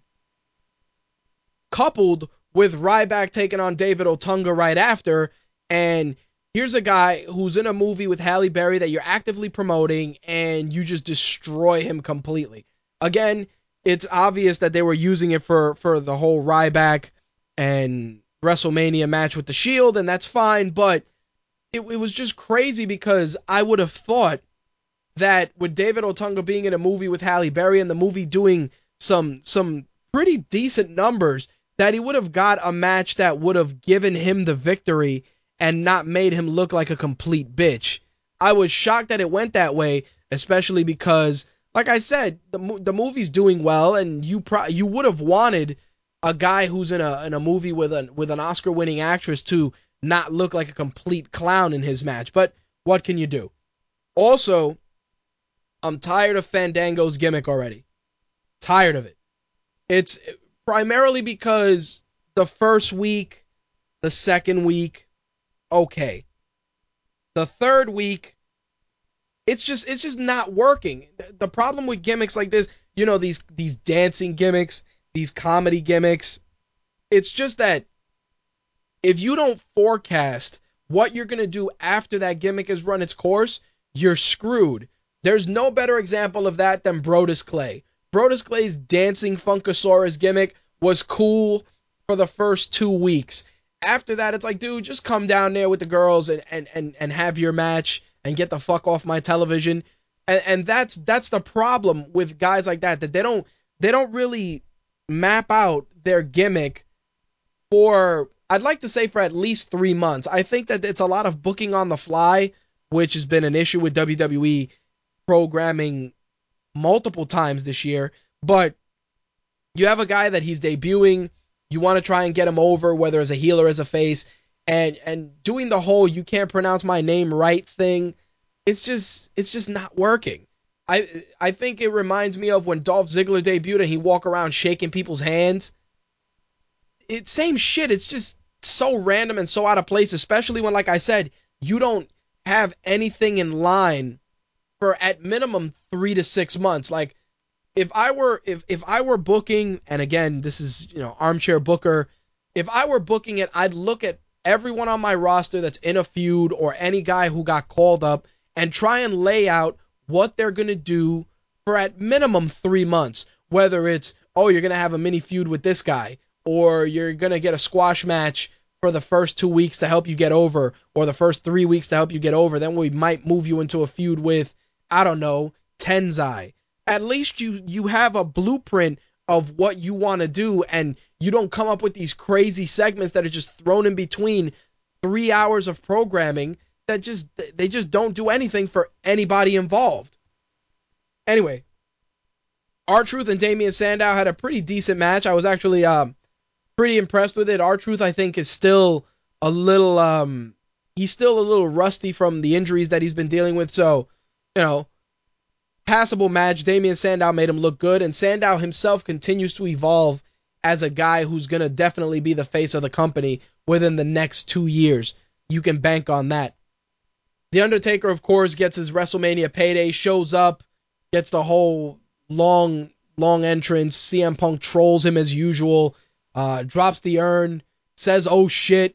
Everybody's just stunned by the whole chain of events. A lot of people on Twitter were just like, you know, what the fuck happened. Me, I, I, I like what they're doing because they're really just pushing Punk's lack of respect to a whole other level. But, you know, dropping the urn and, and using Paul Bearer as the catalyst for this feud is is foolish. Honestly, the fact that you're using a guy who whose body hasn't even hasn't even started to rot yet as a, a focal point of a feud is is absurd. When when you did it the last week, it was okay. Now you're just dragging it on, and it looks foolish. The best basis for this feud is the streak versus the best in the world. That alone writes itself. For you to rely on an er, on a prop and and and on the memory of a man who served your company and died recently is just I, I mean don't get me wrong I'm sure Paul Bearer would would is totally happy to be to be part of this feud in this capacity, but it to the to the untrained eye, it's just like, wow, you're really just using a dead guy as a prop. That's how I see it. We got ourselves a non-title match with the Goyer brothers and Team Hell No, which was for all intents and purposes a squash match. This is all being set up to have Ziggler and Big E take on Kane and Daniel Bryan at WrestleMania. They tried to uh, reestablish the whole AJ relationship with Kane and Daniel Bryan. People just don't give a shit about it at this point, and I can't blame them. But for for all the uh, fuckery that we kind of saw in this match, it was all redeemed by Chris Jericho just decimating Fandango in a promo backstage, which I would have loved to have played for you guys if the soundboard would have been working. So unfortunately, I can't. But I did share it on our Facebook fan page, so you guys can check the video out there. It was actually pretty cool. Non-title match, Del Rio took on Cody Rhodes, which of course was a little bit of angle advancement, as I knew that Team Murica, We the People, would get involved, which they did. Um, overall, a solid match. Del Rio looked really good in there with Cody. I think Del Rio's starting to hit his stride as a face, and the crowd is really starting to get into it. You're getting the C chants and and all the stuff. People are really down, which is cool. But the whole swagger feud, I just feel that it hasn't picked up the way that WWE would like. I don't know if it's because people just aren't into Swagger's character or if Del Rio isn't doing enough to to take the feud to the next level. I think uh, in my opinion, Zeb Colter's work with Jack Swagger is phenomenal. I, I just feel that the feud itself just it doesn't have that extra that extra oomph behind it. You know, that extra push to to bring it over the top. I don't know what's missing, but they got to do something because they don't got that much time left. We got a brand new inductee into the Hall of Fame, and that is Mr. Booker T himself, whose clip would have been perfect for this, but clearly things just don't want to work. But yes, Booker T goes into the Hall of Fame, and um, I really hope that Stevie Ray does his induction or Stevie Ray's involved, just because I haven't seen Stevie Ray in a few years, and that'd be pretty cool to do. And honestly, I don't know who else could induct Booker T other than Stevie Ray. Maybe Goldust. Um, just because Goldust definitely is a guy who who had a really good run with Booker T. It's maybe Teddy Long. Teddy Long could do it, but it, it's nice to see. I think Booker T, six-time champion, you know, six-time world champion. The um the guy he's he's done his thing. I I think it's a it's a little premature. Maybe another year would have been fine. And honestly, I would have put Harlem Heat in there and done a one with Booker T separate as well, just because Harlem Heat were a legendary tag team as well. But you take what you can get. I'm thinking they may probably announce one more person for the Hall of Fame. If they don't, um, I I don't want to say I'm let down by the nominees going in, but the only guy of you know Bruno Bruno is definitely the high the high point of that induction, but you know Booker T may maybe one other year would have been would have been fine. Randy Orton and Sheamus sacrificed 3MB to their uh, tag team gods and pretty much just destroyed and decimated them. You know, the Shield comes out, does their usual stuff, and the Big Show involves himself, clearly setting up Big Show, Sheamus, and Orton to take on the Shield at Mania, and Ryback most likely will be meeting Mark Henry. Kofi Kingston and Dolph Ziggler had a very competitive match.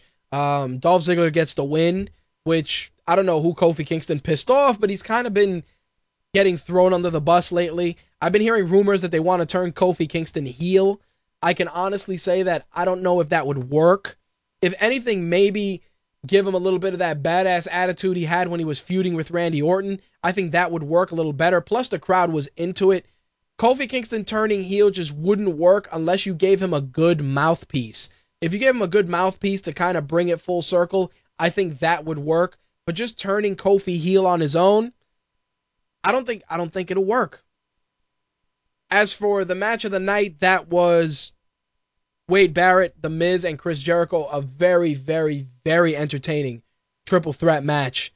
I was I was impressed with it from start to finish. I thought that these guys had tremendous chemistry, and I think The Miz and Chris Jericho definitely would work well together in you know just in a tag team or something like that because I think that the Miz can learn a lot from Chris Jericho. I think you know the whole Jericho light gimmick that he had with the suit and you know, clowning people and speaking real slow. Honestly, I think you can cultivate that a little bit more with Chris Jericho. On the contrary, instead of making Ric Flair the Miz's mentor, I would have gone with Chris Jericho. I think there was there's something there with those guys. There's uh, just a cohesiveness that works well. And honestly, I think in Jericho's case, he wants to help these younger guys. And if anybody needs the help, it's the Miz. So to close things out, we had the obligatory contract signing, which of course ended with Paul Heyman getting his ass whooped and the match being the match stipulation for WrestleMania being no holds barred. But Triple H's career is on the line. So we're gonna find out if Triple H is gonna do the job and retire from active competition, or if he's gonna get his win back at WrestleMania. So a very paint by numbers Raw. It wasn't great. It wasn't terrible. I I'd, I'd say it was a five at best. I mean, you know, Quark in his buried column definitely acknowledged a lot of really really shitty goings on, uh, going on in. Ugh. Wow, that was a terrible miscue there. All the terrible goings on from Monday's Raw, but like I said, it, it wasn't terrible, but I just feel that with the road to WrestleMania kind of coming to a close, you want to make every episode of Raw, SmackDown, main event, all your programming, you just want to make it top notch to make sure that people are engaged and are looking forward to spending that money uh, come WrestleMania. But I don't know, maybe maybe next week will be better, but this week fair at best. May I'd even like to say mediocre for Raw this week. Now, on the Impact side of things, we were obviously coming into Impact with Bully Ray as your champion, head of aces and eights. Something that we saw months ago, which I which I've said on air was was Bully Ray's uh, ace and aces and eights involvement. It's okay. I think that there's too many guys in there that just don't help get the faction over, like D'Lo. Um, definitely he's a guy I just feel is a completely out of place. Um, Devon Bully Ray, all right. Uh, Garrett, okay. Wes Briscoe, Doc, yeah, you know, you could put him in a tag team with Knox, that'll work. But Mr. Anderson and D'Lo just look so out of place in that faction, so out of place. Anyway, TNA had some some some good wrestling. Austin Aries, Bobby Roode took on Chavo and Hernandez to get things started. It was a solid match. Aries and Roode, of course, uh, get the win with interference from Kazarian and Daniels. Definitely a solid match. Aries and Roode continue to deliver great wrestling. Um, I kind of felt the crowd wasn't feeling Chavo and Hernandez. I don't know why. Um, but I think Kaz and Daniels and Roode and Aries could put on some tremendous matches. Now, there was a thing last week on Twitter talking about that the X Division was going to get some new changes, some new rules, and some stuff that would kind of uh, spice up the division a bit. And I don't know how I feel about it, but it seems that from now on, all X Division matches will be three way matches. Not only that, but from now on, there will be a 235 pound weight limit. So there you have it. Um, Kenny King cut a little promo with a terrible five hour energy product placement that just ruined uh, a passable promo from Kenny King. Anyway, X Division Championship match had Kenny King, Zema Ion, and Sanjay Dutt, who is always is he's always fun to watch, and I'm actually glad to see him back on Impact because Sanjay Dutt is incredibly athletic and he's really good in the ring. Kenny King, he retained the belt. I I really thought that it was too soon to take the belt off of him anyway, and giving the belt to Ion. Eh, I'd rather Kenny King keep the belt. I think he can establish the belt better, and it's necessary for his character, in my opinion. As for Sanjay, hopefully we'll see him on TV more often. I think I think Sanjay Dutt has a lot to offer the X division and is a tremendous, tremendous competitor. Meanwhile, of course, angle advancement. Taryn Terrell got fired. Um, you know, pretty much uh, she gets fired as a referee, but uh, sent to an active knockout wrestler. So there you have it. We don't we no longer have a female referee. She is now a member of the knockout roster. Now I don't know if that means we're going to get another female referee, but I honestly think that that was a different approach from TNA that I felt worked. I think that having a female referee for the women's matches was was a nice change of pace, and to to do away with that, obviously for the sake of angle advancement, it's all right, I guess. I mean, not that not that Taryn Terrell's the best wrestler, but I do think that keeping a female referee would have been very cool, and hopefully they continue to do that, even if they're going to do it as a way to bring in new female talent. Female referees for knockout matches was a, was a nice change of pace in my book and helped TNA differentiate itself from the WWE product a lot more. This Matt Morgan Joseph Park match was just this was my I'm gonna go to the bathroom match. It really was. It was terrible. Um, AJ Styles coming out looking disheveled. Um, uh, this is leading up to his heel turn, which is all right, I guess. But um, I don't know. I don't know how I feel about it at this point. He comes in looking like a homeless guy. Uh, took a shot at James Storm last week. Eh. We'll see. We'll see where it goes. Hopefully they don't go and say, "Oh, AJ Styles is a member of Aces and Eights," because that's just getting silly. Number one contenders match had Jeff Hardy, Kurt Angle, Samoa Joe, and Magnus, which was a surprisingly good match. I really was impressed with Magnus. Um, he's showing that he belongs in the upper card, which is surprising that he's that he's gotten this push as of late because he's a guy who kind of fell by the wayside after his feud with Samoa Joe, and now it's um it's nice to see him up there. I think he has tremendous potential. Jeff Hardy wins uh, going into his match now against Bully Ray.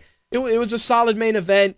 TNA Impact was was I'd like to say was uh, was better to some degree than Raw, which is which is crazy. I'm sure a lot of you guys are gonna be like, "Ah, oh, Rich is out of his mind," but I do think it was it was definitely a better product wrestling wise. Certain matches, eh, but the the the caliber and the quality of wrestling was definitely better from Impact this week. Anyway, let's talk just uh, some of the other wrestling news for this week. Um, couple of things. I want to talk about Bully Ray. He actually got into some trouble this week. Um, Dixie Carter and and himself both had to issue apologies for using several slurs at an Impact taping in Chicago, which, um, based on the transcripts I've seen, if they're true, uh, Bully Ray.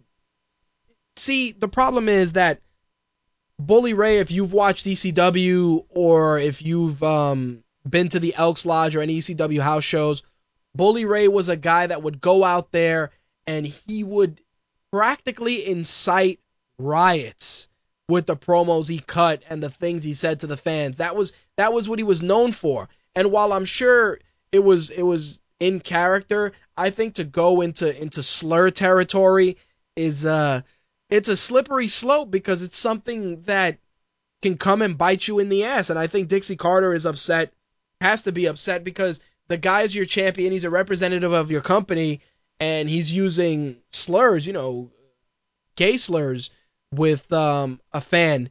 It, it it was just poor taste across the board, and you know, it's it's not it's not going to reflect well on the company if they don't take a more proactive stance. I mean, the releasing the apologies was great, but I think TNA needs to do something a little bit more than that because we are we are in a day and age where where hate speech and and slurs of any type, whether they're racial or about sexual orientation, especially when it involves media, if if handled incorrectly, can really, really, really, really affect your brand.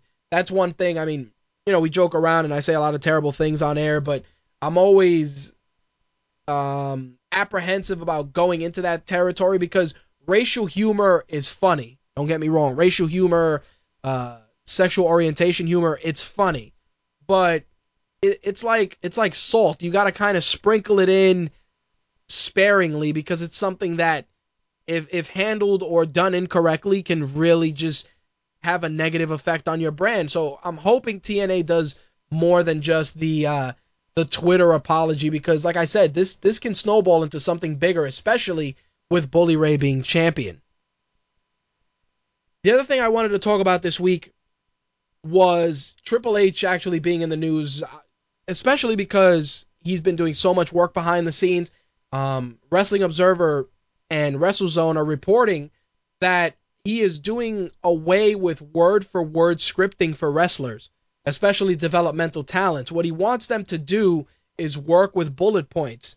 Now, the reason for this is that it's going to allow the talent to learn how to speak as their character and rely on their creative ability as opposed to reading somebody else's lines that were written for them. I think this is a tremendous step in the right direction because it's very, very apparent when guys are reading off a rehearsed script. There's no sh- better shining example of that than John Cena. When John Cena is reading from a script that somebody writes for him, it's it's so apparent versus, you know, going with the bullet points. I think that it's something that really should have been done a long time ago, going with bullet points and letting these guys just establish their own style, their own promo delivery is something that's very important. And I'm glad to see it happening. For as much shit as I give Triple H for some of the stuff he's done over the years, wrestling wise, I think this is one of the many great things that he's doing to make the product better. It's a kind of a return to old school roots. A lot of the guys that were fan favorites during the old school era of wrestling relied more so on bullet points because that's what made those guys stand out from some of the other guys on the roster. And to see that making a comeback, in my opinion, is a step in the right direction. All right, so that actually is going to wrap up wrestling for this week. I want to get into this week's game segment because there's a couple of things I want to discuss. I know that Slick has some stuff he wants to share with us, and I also really want to get into the NPD numbers for the month of February. So, without further ado, let's talk wrestling.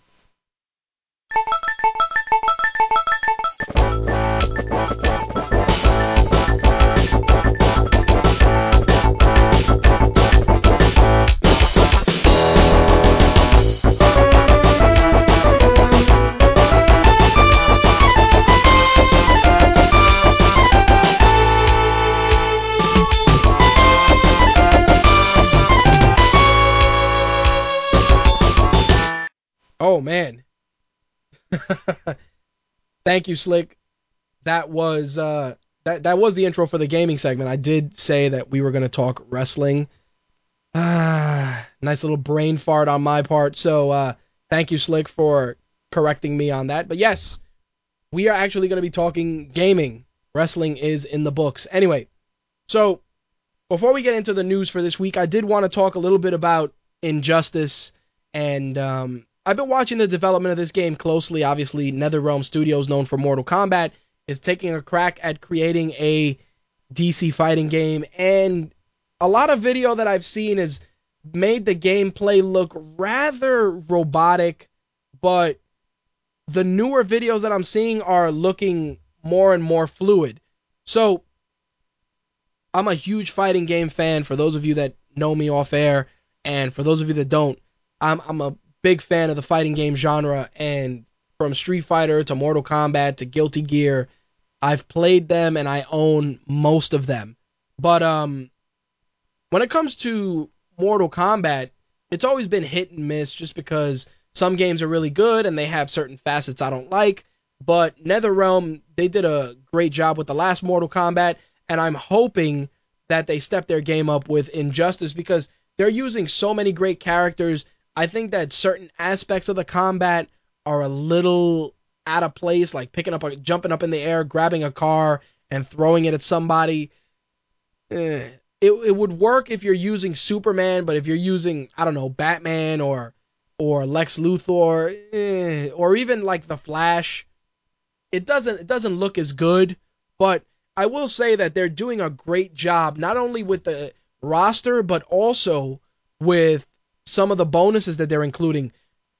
Obviously, the main cast has been discussed at length, and that's Batman, Cyborg, Harley Quinn, Nightwing, Deathstroke, Solomon Grundy, Superman, Lex Luthor, The Flash, Wonder Woman, Green Lantern, and Aquaman.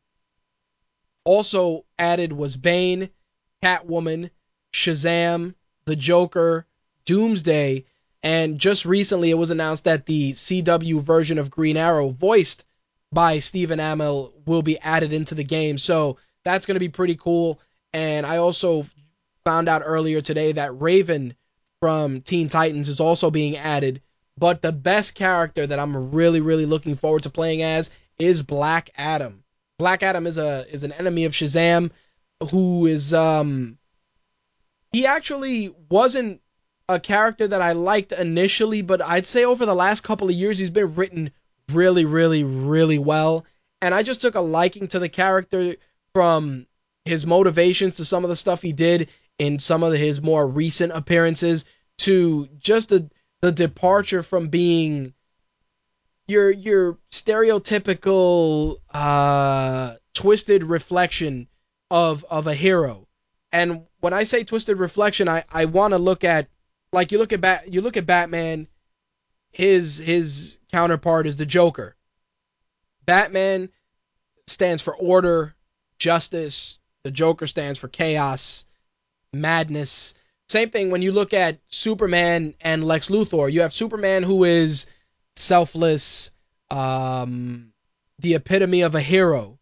Meanwhile, you have Lex Luthor. He's vain, he's greedy, uh, he's self-centered, the the antithesis of Superman from from bottom to top. Now, when you look at someone like Shazam, you look at some of his villains, and most of them don't stand out, but Black Adam stands out because he's a guy who not only does he have an extreme hatred for Shazam, but there's been instances where he's tried to do the right thing and it just it just hasn't worked in his favor. So he's he's a very well written character, especially over the last few years, and I'm so glad to see him in a game because I think he's he's a character that you can have a lot of fun with.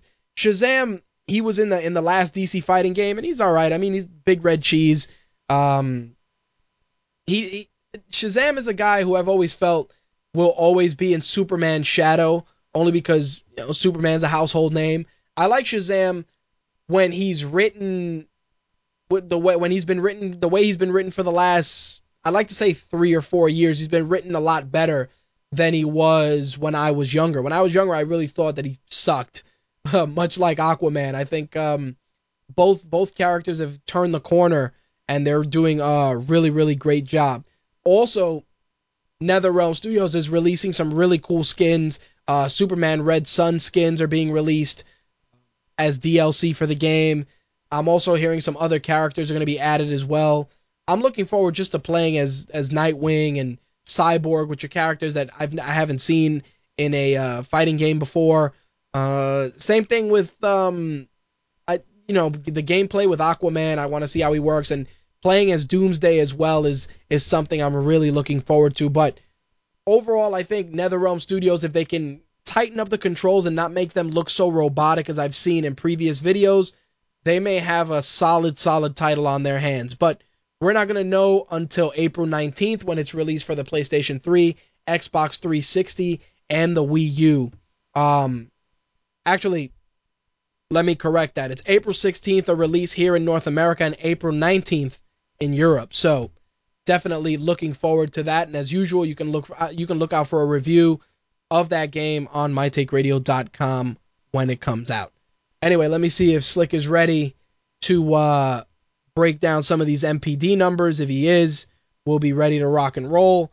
But I will say that the NPD numbers for this for February were surprising just because of the game that took the number one slot. So let me see if I can bring Slick on and we can discuss that and some of the other things as well. Slick, are you there?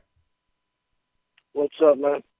What's going on? I wanted to bring you on for these uh to talk about these NPD numbers because February is a very sketchy month when it comes to games because you know you're getting kind of right out of out of the holiday doldrums, so to speak. You've probably exhausted all your gift cards by now, and most times February is kind of quiet, but we had a, a, very good February and a very solid March with regards to releases. So I want to just go over the titles. I'm going to start from the bottom. Uh, in the number 10 spot, Madden NFL 13, still top 10 game. Sly Cooper, Thieves in Time, which I know you wanted to check out, is number 9. Far Cry 3 was number 8. Just Dance 4 was number 7.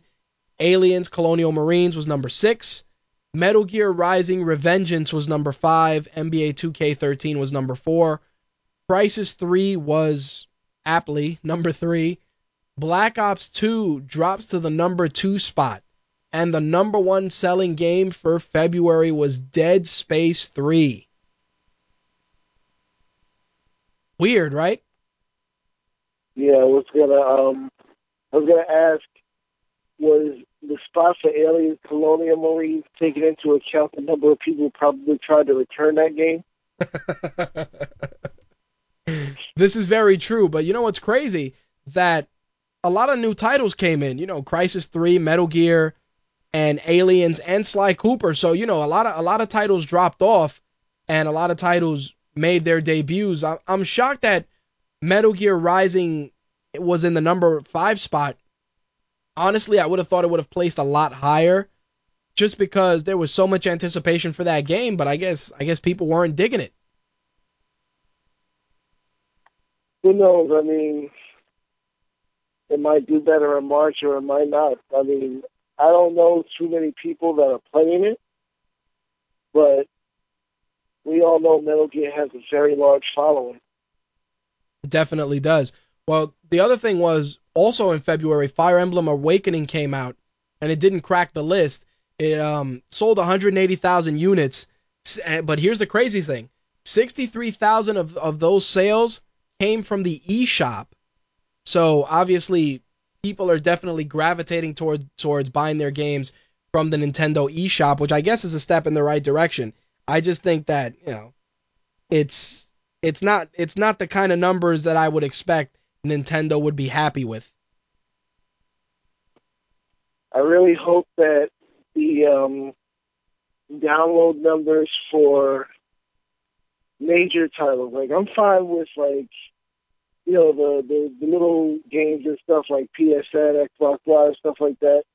But I really don't want to see an upsurge in you know um, titles that, that are sold in stores by disc going up in download because you know how these companies are looking to go full digital with, with stuff and I don't know, I mean, not even the fact that our country's internet isn't where it needs to be for that. It's just, you know, I'm one of those people who prefers to have a physical copy. And the more people download, the more it's going to say to these companies that yeah, we can go full digital and people are still going to buy our stuff. Which ultimately, if they do it, people will buy it because it'll be the only way to get the damn game. But it'll just be a shame. It'll be like, you know, the people that still love records and, and tapes that, you know, hate the fact that they got to get CDs now. And even people that love CDs hate the fact that they got to go to iTunes now. Well, it's funny. It's funny you mentioned that because here uh, these are and th- and this is some interesting numbers that I wanted to discuss. Um, total sales of physical media were 810 million dollars. That's a decrease of 25% from last year. So that definitely adds fuel to the fire of what you were talking about. Here's the other thing though. The NPD starting to look at numbers for used games and rental sales, which were at 90 million. Meanwhile, digital transactions made up 319 million. So the total sales include used games, rental sales, and digital transactions. So there's definitely increases not only from the digital standpoint, but but from use from used games as well. But that can also be attributed to the current state of the economy. You know what I find odd though? And I mean, both I do and I don't. From a greed standpoint, I fully understand it, but maybe not the game company so much, but definitely, let's say Microsoft, Nintendo, and well, maybe not so much Nintendo, but Microsoft and Sony are pushing towards going full digital distribution. You would think the disc disc I can't talk disc based titles that are available on Xbox Live and on PSN for download would be a couple of bucks cheaper. This is true because you're not spending 'Cause I money on physical media. Exactly. I mean, it's not. it's not making up the, the majority of the cost of making a game, obviously, but you know, printing discs and writing to discs that costs money. Right. But if I want to buy Dead Space Three it, in a store, it's sixty bucks, and if I want to buy it online, it's sixty bucks. That doesn't make any sense. No, I, I agree. I think that's the toughest part. It's if you're pushing digital media to eliminate overhead costs for you know printing of instruction manuals, uh, game cases, uh, shipping, et cetera, et cetera, et cetera, then that should eliminate, for all intents and purposes, the price. It should eliminate some of those prices in the game.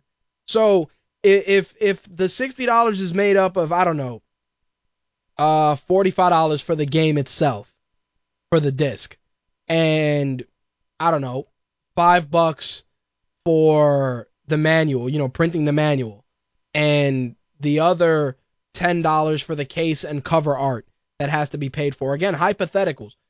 You know, why can't you sell the digital version for forty five dollars, even fifty? Because you are saving shipment to the store, printing of a manual, and retail packaging. I agree hundred percent. Why what what incentive is there for me to buy the game without leaving my house other than buying the game without leaving my house? I don't know. And that's why I said I understand it from the greed standpoint, but I don't understand it from the sensibility of trying to get people to accept digital distribution. This is very true. I will say this though. The co- go ahead. go ahead. No, no, go ahead. I was going to say, taking when you, when you were talking earlier about uh, Lego City, I'm hearing that people are having problems with the game, but the people who downloaded it versus the people who bought the, the actual game. Really? Like I'm hearing it, it's not it's not working properly, and of course, you know, people like myself who bought the disc, we have um, more classic problems. Basically, the Wii U takes forever to load every damn thing, and the controller has the um, the controller would be the, the equivalent of the two of a two minute brother in the controller world. Ugh. And I'm, I'm hearing that Nyko made a, a battery for it that lasts about 10 hours because really the controller will, will give you roughly about three hours of gameplay, which is insane. Yeah, that is that's Especially if fucking stupid. A game like Lego Undercover, which is like a, it's like a cross between Grand Theft Auto with some elements from Batman and a few other games. But how are you going to play a game like that when you have a controller that's going to crap out on you? Especially since it's another one of those games where you can't just stop whenever you want and save. That makes absolutely no There's sense. Auto, there's auto saving all throughout the game, but you can't just stop and save. And if that gamepad dies, it's like your game stops. Like it, it stops dead. It, it does pause, of course, but unless you have like a, a Wii, a Wii remote or something hanging around, you're pretty much fucked until you get that controller charged or plugged into something. Well, here's here's the crazy thing with that. The the Wii U um actually saw a, a 40% increase in sales this month and it's funny that we're we're talking about, you know, the battery life and some of these things because these are small nuances that are actually really really out there, especially the battery life. Like nobody talked about the battery life of the of the tablet remote initially. It wasn't until the console stopped being purchased at, at, the level that it was when it was released that people started started really being vocal about all these flaws. And and my concern with that is that word of mouth is extremely vital nowadays. And that and and you telling me that it's like damn, you know, I'm going to buy this system and I got three hours of battery life on this tablet controller. So, you know, if, if I'm trying to get a, a couple of hours of gameplay and I got to worry about the battery dying, like these are things that they should have accounted for, especially since they're trying to push the system for the quote unquote, you know, excuse me, for the quote unquote hardcore gamers as well. Hardcore gamers aren't playing an hour or two. They're playing three, four, sometimes five hours of gameplay. Pulling all nighters. Yep, or all nighters depending on the games. Because I mean, I'll tell you, obviously, a game branded Lego is going to appeal to children. Yep. But Lego City Undercover is good for any age level. Because a lot of the jokes, even though none of them are like raunchy or anything, a lot of the jokes are only going to be understood by people our age. Right. It's like I just played a level on that game, and there's references to Shawshank Redemption. This one dude was was questioning his character named Blue, who was basically Morgan Freeman, and it's a you know a voice actor that sounds like it. And the joke was like he kept asking this guy if he played in this movie at Applebee's that were all Morgan Freeman. He like leave me alone. I don't want to get sued. And it's like you can't play that game without the the tablet. Now that I think about it, a Wii U remote's not gonna gonna help because part of the controls are literally put you know, holding up the tablet and looking at the screen. Oh, there you go. It's like if the tablet is your is your scanner. But these So are the things I'm saying. It, you can't play the damn game. But these are the things I'm saying. Like all these little nuances are coming out of, out, you know, are coming out now. And like I said, you're gonna tell, you're telling me that. And if somebody tells me, hey, you know, I want to get a Wii U, it's like, yeah, buy the Wii U. Just remember to buy an extra battery for your tablet. Oh, why? Well, you might get like three hours out of it.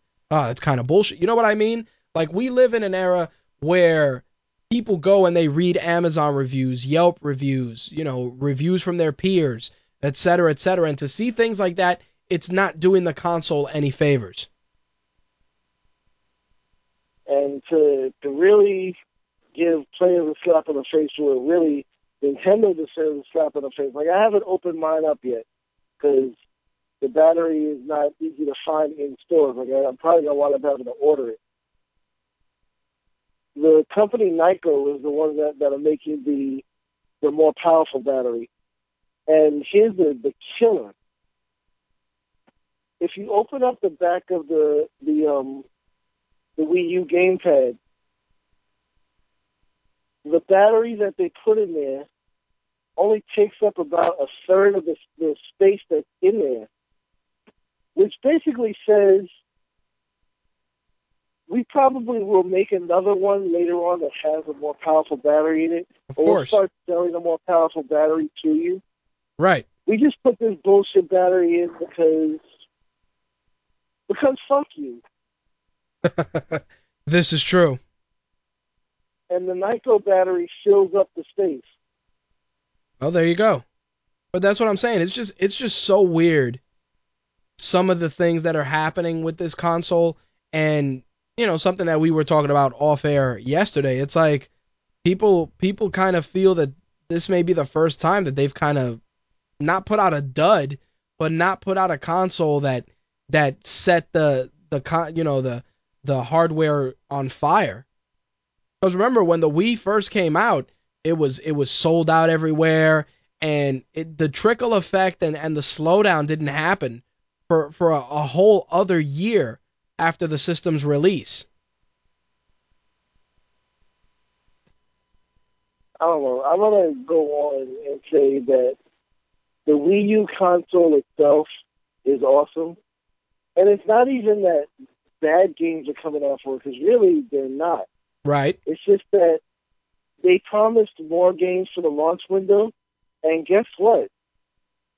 The launch window is pretty much closed already. Yep. And we're about to hit April, and that's what Well, what the system came out in November. like almost five months after the launch. Yep. Five months. That's what I'm Most saying. of them's pretty much closed, and they're, they're saying that there was supposed to be, I think, 53 games in the launch window. We there are not that many games out for the Wii U. No, sir. And even if you take out the ones that are available for other consoles, a lot of these games are, are either decent or very good. right. Lego City Undercover is an excellent game, and if they, aside from you know, aside from the actual mascot games, can get like a good five of these games out from third-party developers a year that are like Nintendo exclusives, the console will be fine because the the hardware is, is great as long as an update fixes the problem with the slow ass load time. And the, the controller, I love the controller, even though it's you know gigantic. It's just seeing what can be done with the controller just really makes the console worth worth it to me, and it makes things a lot of fun. Plus, I mean, it's cool the fact that you know you're playing on your TV and you- you're sort of also playing on the controller at the same time. You also get a little cool surround sound effects from the controller.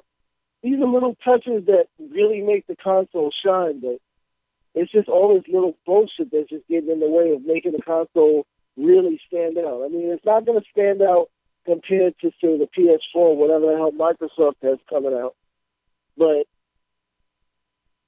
again, if you have games like Lego City Undercover that are exclusive to the console, that are very good, made by third-party developers, it won't even matter because, as we've said many times, it's not graphics that make the, the the game; it's the game itself, the gameplay that makes the game.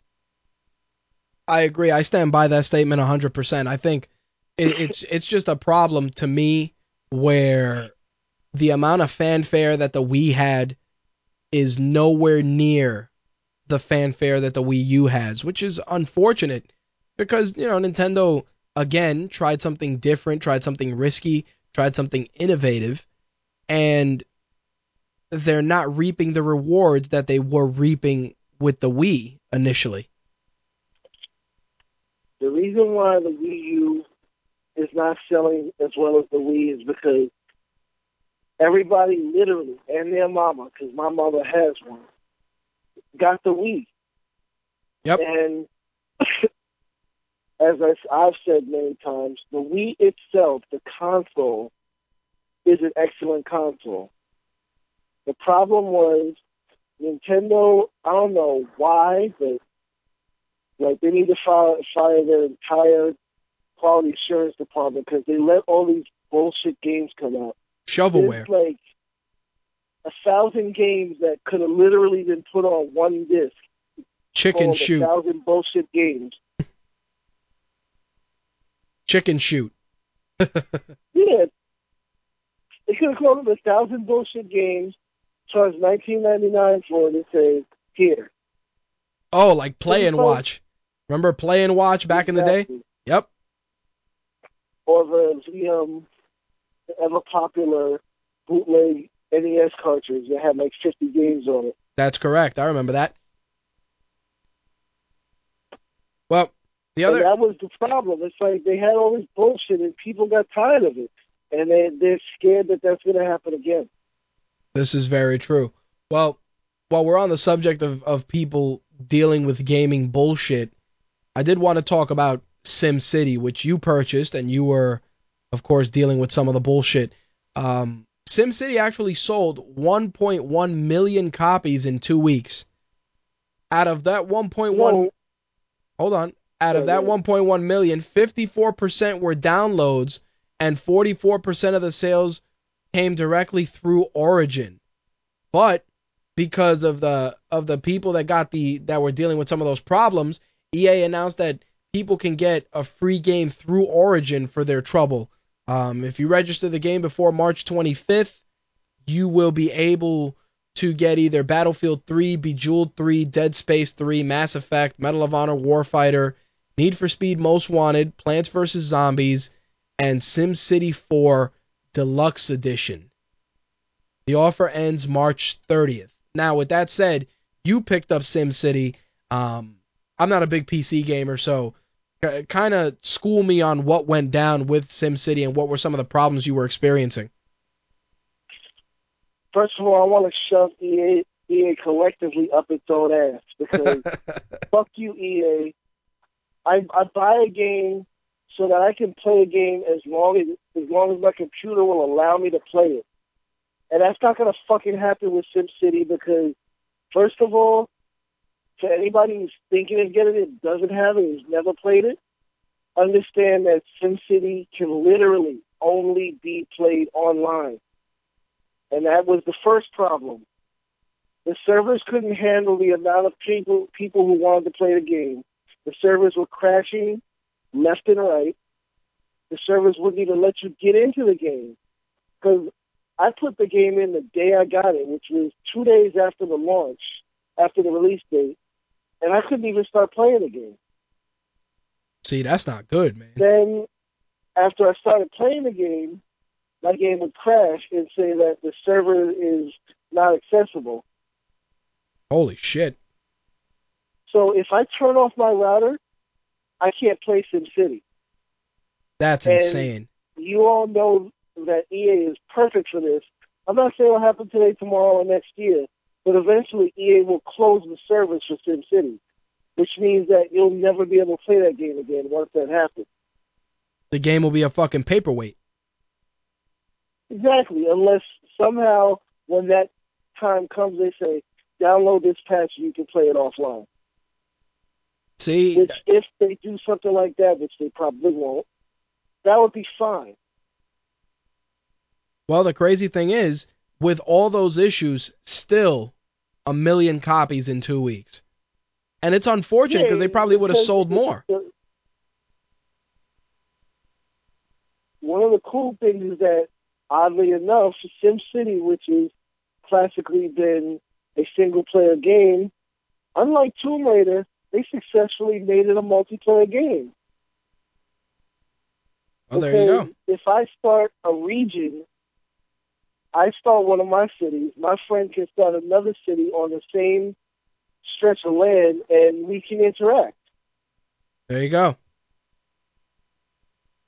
I think I think the problem is with with games like this that they're they're trying so hard to to protect their their products from piracy that they're overstepping and hindering the enjoyment of the consumer.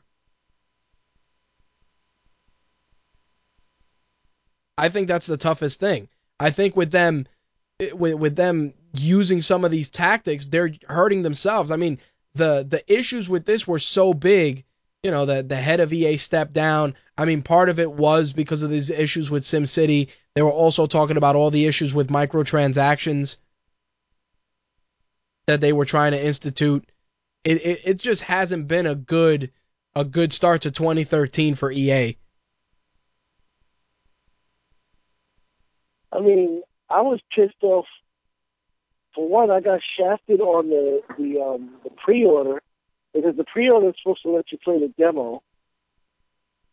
The demo was open for about five days, and because I happened to be busy at the time, I completely forgot to play it within that window, so I didn't even get to play the fucking demo. Damn. Then there's the fact that you have to have an Origin account to play the game. I had set up an Origin account, I think, when I when I started playing Need for Speed. But you have to have an Origin account to play the game again because you have to play it online. So the people who have the the um, the gaming PCs, be thankful you do because when you play SimCity, you're running not one but two ga- two programs at the same time, and it's like, why do I have to run this shit just to play SimCity? Right. I have to run this shit just to play any EA game. Yep. And that's the thing with that other download. I'm like, most of those games that they're offering, you you still have to have an Origin account to play them, except for freaking Plants vs Zombies. Which honestly, if you're a PC gamer, who the hell hasn't played that? That's right. Like of those of those games there. Most of them, if I wanted to play them, I would, or I already have played them on a console. Right. I don't want to play them on PC.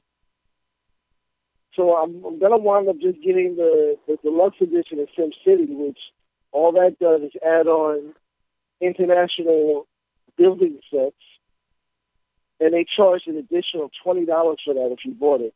Because the game, this was the other pisser. Notice how let's let's take one of those games you mentioned in that list. Let's Right. take Need for Speed Most Wanted.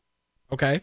Buy it on the, the PS3 or the PS3, the, the 360, or the Wii U. It's sixty bucks. Right. Buy it for PC. It's fifty bucks. SimCity, which is a PC only game, was sixty bucks. Right. So let me get this straight. A game that forces you to play online. You're not going to be able to play forever like most games. And crashes left and right. Because honestly, it does still crash occasionally. Not nearly as much, but it does happen you have to pay console price for instead of the regular PC game cost of forty nine ninety nine. Sure.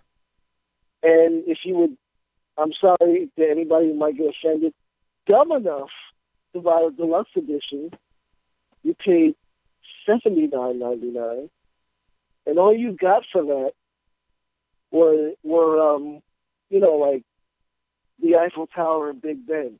I mean, you get more than that literally, but I'm just giving an example. Right. Because that's all that it's giving you is international building building design. Because the the hero and villain um, concept, all you had to do is pre-order the game to get that, and you you get heroes and villains running around the city. Hmm. It's a it's a it's a crazy it's a crazy state of affairs for EA, and you know I've I've never been a fan of EA just because of their business practices, but this particular bit of news I I wanted to discuss with you because it affected you and it affected so many people in a way that they just couldn't enjoy the game that that was meant to be enjoyed as as a game that's therapeutic and has a, a very long shelf life. Because you know, SimCity games have a long shelf life, and for people to be kind of stuck with regards to you know having to have an internet connection and all this shit, it it really just saps the enjoyment out of the game. Yes, it does. Like honestly, I bought the game after I saw the trailer. I pre-ordered it, and I really didn't pay attention. Like, I I know that SimCity, the Sims, made by Maxis, and I completely let it slip my mind that Maxis is owned by EA now. I think if Ah, I had thought about that, I wouldn't even have bought the game. Because after the whole Need for Speed bullshit, where, you know, again, going back, you pay fifty nine ninety nine for the game, then you got to pay another ten bucks to get these quote unquote supercars, and literally a month later, they dropped the game to forty nine ninety nine, and everything's in it. yep, that was very So frustrating. game- I happened to have Microsoft points on my account already, so I didn't pay for the the um I forgot what it was called the the Ultimate Speed Pack because I already had points there. But the game that essentially cost me six seventy dollars dropped to fifty a month after I got it. It had everything that I paid seventy dollars for. So basically, I got the Greystoke treatment, which, if you remember that movie, Tarzan pissed in an ape's face. That's true. I don't know, man. It, it's a it's a it's a weird state of affairs. The other bit of gaming news I wanted to talk to you about to wrap things up um, is is is your boys at Deep Silver announced that they uh, Saints Row Four. They they wasted no time showing it off. Uh, Saints Row 4, the leader of the Saints is now the president of the United States, and um, you have to stop an alien invasion. So you know you get to wield all these superpowers and stuff. It, it's it looked like straight out of the Matrix, but um, the craziest part is that the game is dropping on current gen consoles and PC in August, which leads me to believe that Saints Row was pr- was probably already done when THQ got broken apart. Well, I wouldn't necessarily say that. I think they're dropping it in August to try to get a jump on on GTA, which drops in September. Okay. And I've never ever been a fan of Saints Row. I will probably never ever be a fan of Saints Row. I don't give two shits about that game. I'm saying that with all honesty because I have tried it and I didn't like it. And it's just, I don't know, there's just like a level of idiocy, idiocy in that game. And it just tries so hard to go over the top because it, I don't know, it's like, it just has this, this Grand Theft Auto penis envy that just doesn't go away. Well, it's funny. It's funny you look at it that way, and I'll tell you why. I played the first Saints Row. I wasn't totally impressed. I skipped the second, then I jumped back into it with the third, and it was just so mindless and so silly that I enjoyed it. But I enjoyed it in the same way I enjoyed Crackdown. You know, it was just mindless stupidity. You know, you want to run around and hit a guy in the head with a dildo while you're dressed in a in in, in a pedo bear costume with with with dominatrix bra and panties over it, go right ahead. Like it it got to the point of ridiculousness, and I think that's what helped set it apart from the more I want to say the more visceral GTA franchise because GTA there's a lot of fun to be had in those games, but it the violence is so legit. You know, like hi, I'm gonna punch this homeless guy in the face and take his money. In in, in Saints Row, it's like hi, I'm gonna beat this old lady with a dildo and then run her over with a clown car.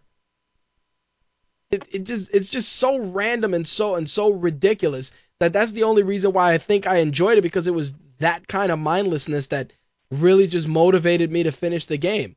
Now, are are, are there inferior qualities to it? Sure. Are there qualities that were all right?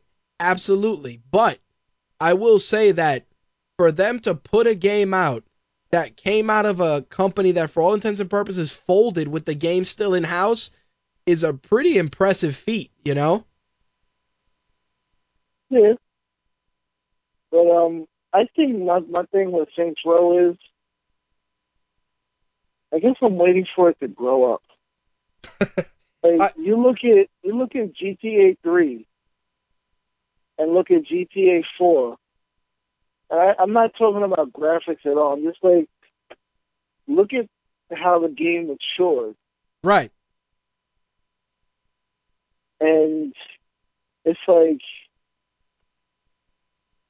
you look at Saints Row, you're still gonna be. It's they're talking about running around in their costumes fighting aliens as the president of the United States. I'm like, really? But that's what I mean. But but I think that what what they did with Saints Row is they carved out the niche of being the anti GTA. And and I think that they've embraced that to the point where they just make fun of themselves. It's like you know how Deadpool breaks the fourth wall in comics? I think Saints Row wants to be, you know, the Deadpool of of the gaming industry. They just want to be the guys that don't take themselves seriously, that you can pick up their games, have a good time and go about your business. I guess after seeing in the during the um the PS4 event after seeing Watch Dogs, it's like games like that. I just I, I want them to be more serious. Right. It's like let's put it this way. I'm playing a Lego game right now that is in the same vein as GTA. That's more serious than Saints Row, Well, there you have and it. it and it is a silly game. Well, you know, Saints Row's the game. say when when you say to yourself, "Damn, where can I hit somebody in the face with a dildo and take their money?" Oh, Saints Row. That's that's how that's how I look at it. I mean, it, it's not for everybody, but it was so mindless that I was just like, wow, I had a pretty good time playing it. It's like I was doing that in 2005 in freaking Grand Theft Auto San Andreas.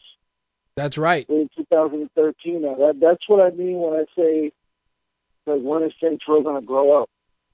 That's never gonna happen, bro.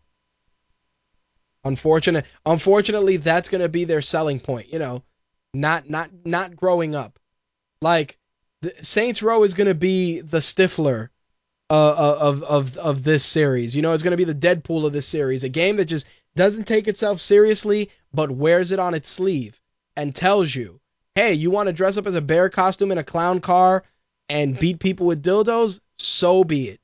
You want to have a gang of guys that talk with, you know, auto tune microphones? Let's have it. You know what else Row 4 is gonna be? What?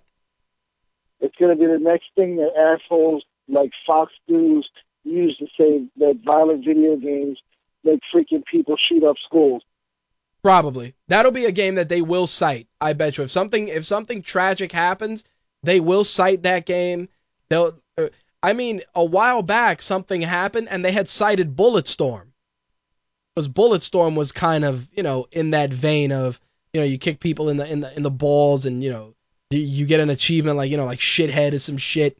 You know, so I can I can definitely see that being uh, a point of discussion for sure. Anything else you wanted to add, my friend? No, it is what it is, man. We'll we'll see when it comes out. If the demo comes out, I might try it. I'll see if I like it. I'll give it another chance. Or wor- worst case, I could I, I could rent three again from GameFly, and we could just play that and just cause havoc. All right, man. All right, my dude. Peace. I'll see you later. Peace. That was our very own Slick. You can follow him on Twitter, MTR Slick. He also moderates on the MTR fan page, so you can hit him up there. And of course, make sure to share your thoughts and comments on any of the stuff he posts. He's been doing phenomenal work with Young Justice, which is slowly coming to a close. And I think he'd love to hear from you guys if you're Young Justice fans. So definitely stop by the site and uh, hit him up. All right, let's wrap things up and sprint to the finish. We got to talk entertainment news, so let's get the ball rolling.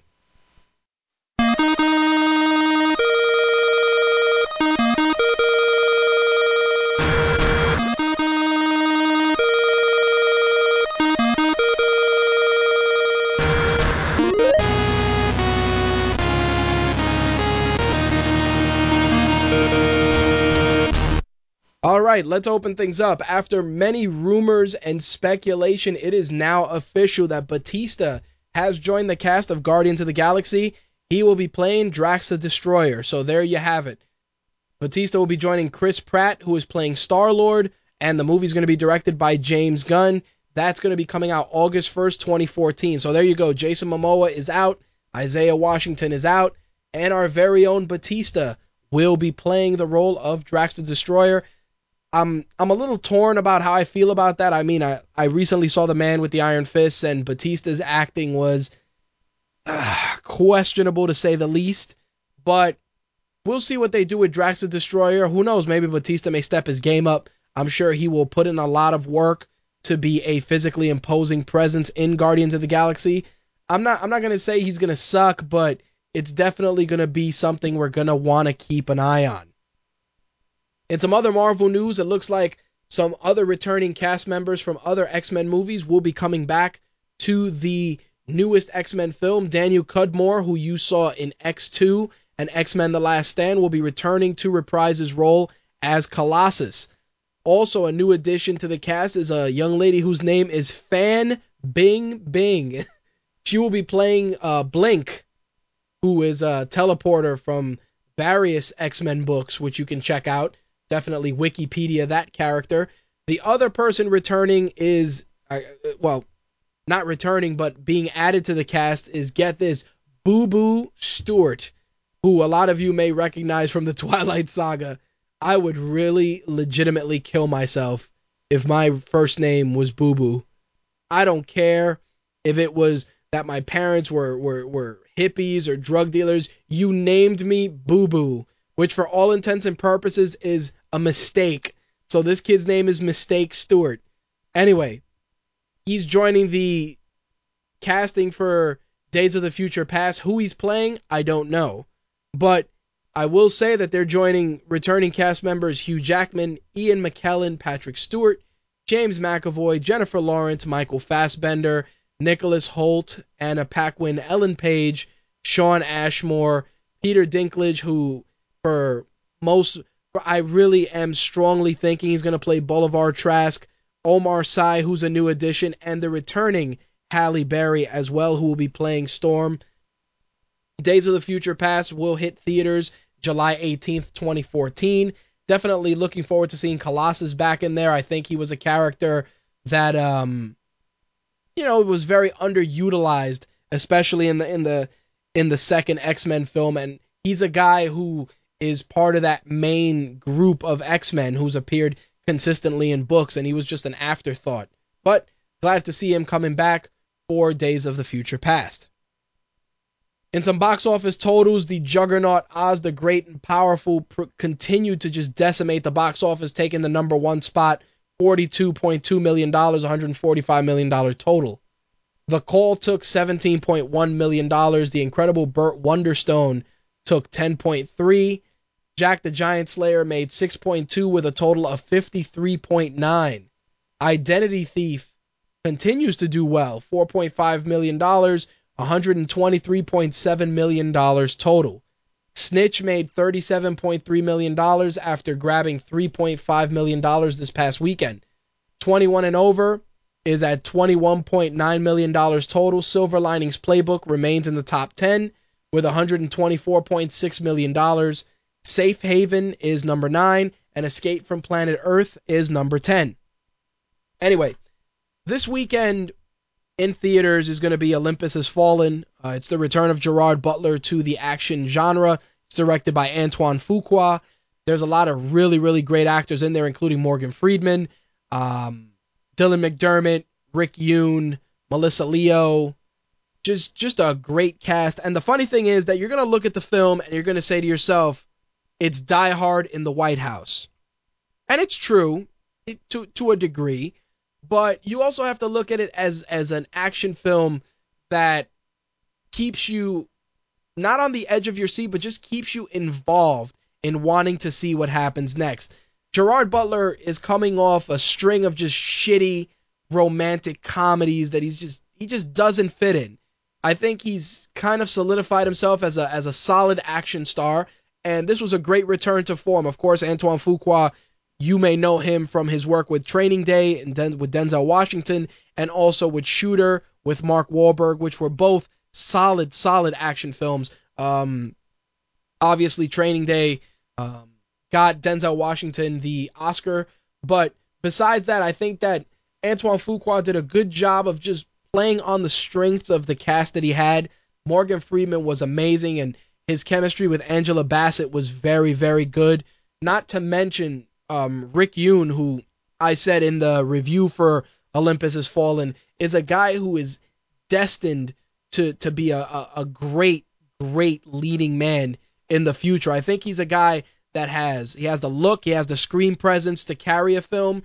He's been playing a lot of um, you know, the typical stereotypical Korean bad guys, the, the the foreign bad guys, but I think he does have that presence along the lines of you know like how Alan Rickman was in Die Hard, who you just he just needs that breakout role. Um, Rick Yune he actually was the X Blade in Man with the Iron Fist, and he was he was a hero in that one. You know, for for all intents and purposes, and I use the term hero loosely, but he was very good in that. I mean, his work uh, with um, Pierce Brosnan in 007 was very very good. Uh, I just feel that he's he's a guy that needs the right roles to really showcase his skills. And I think alongside Gerard Gerard Butler, he he did a really good job. Aaron Eckhart in his role as the president was stellar as well because it wasn't too over the top and it wasn't, you know, too much rah rah America. If if you want to check it out, I definitely recommend you do, especially if you're a fan of films like Shooter, Die Hard, things like that. I think you'll enjoy it. The only thing I will say is that the footage of the terrorists taking over the White House, um, you know, if if you really wanted to give Al Qaeda some ideas, they they would probably watch this film to get them because there were so many things that were done that even though obviously it's a movie and and there's levels of of of things that happen that are extremely far fetched, certain things that went down were just I, I kind of want to say a little too close to for home, especially you know living in New York City in a in a post 9/11 New York and seeing certain things that were used in this movie or things that can really happen. And I I commend Antoine Fuqua for that. Uh, there were there was a lot of just just real visceral violence, um, especially in some of the earlier scenes when uh, the the terrorists stormed the White House. Just things that you should be aware of in the event that you know you're a little not squeamish, but just not used to that type of in-your-face violence. Uh, definitely didn't spare any expense. Fight choreography was on point.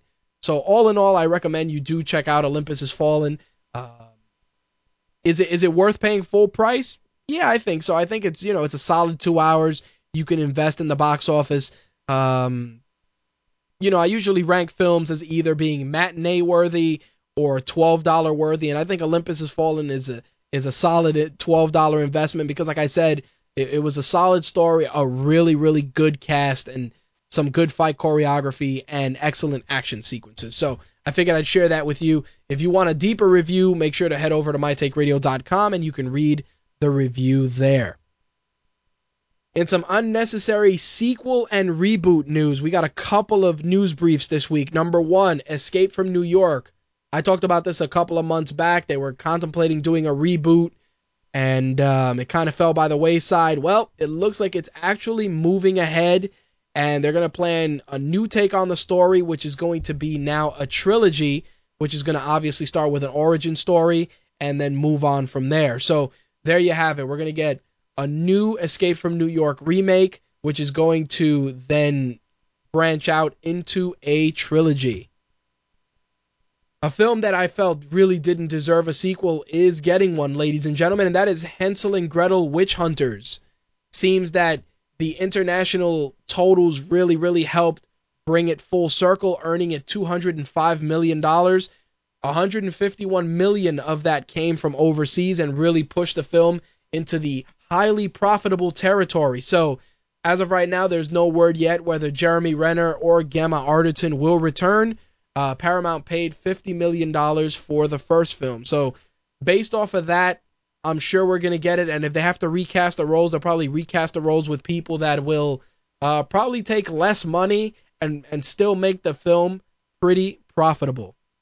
Now, the other movie I wanted to talk about that's getting a remake is a movie from my childhood that was, you know, it, it's a movie that very few people really talk about but it's a movie that I'm sure many of us have seen as a kid, and that is Pete's Dragon. Um, it seems that Disney wants to do a remake of that, and they've hired David Lowery and Toby Halbrooks to write it.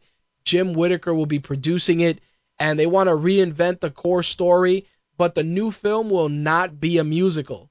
For those of you that aren't familiar with Pete's Dragon, it's about an animated dragon with a live action cast. It had Mickey Rooney, Shelley Winters, Red Buttons was in it, and basically it's a you know an orphan boy that comes to town with a, a dragon, and um, and he's being followed by his abusive adoptive parents. It's a it's a it's a very touching and very crazy story, especially for for the time period when it came out. I remember watching Pete's Dragon. I was um I had just recovered from an asthma attack at the time, and I remember I was uh, dealing with asthma, and I think I was ba- I was battling a cold. And when the movie was on, I watched the movie in an emergency room. I believe it was in Jacobi Hospital in the Bronx at the time. And the crazy thing was, I had a fever that was so high that I actually thought the dragon was real, which was which was pretty crazy. I was I was sitting there in this emergency room with my mom and my grandmother at the time, and they're playing Pete's Dragon. It's like you know 2 a.m.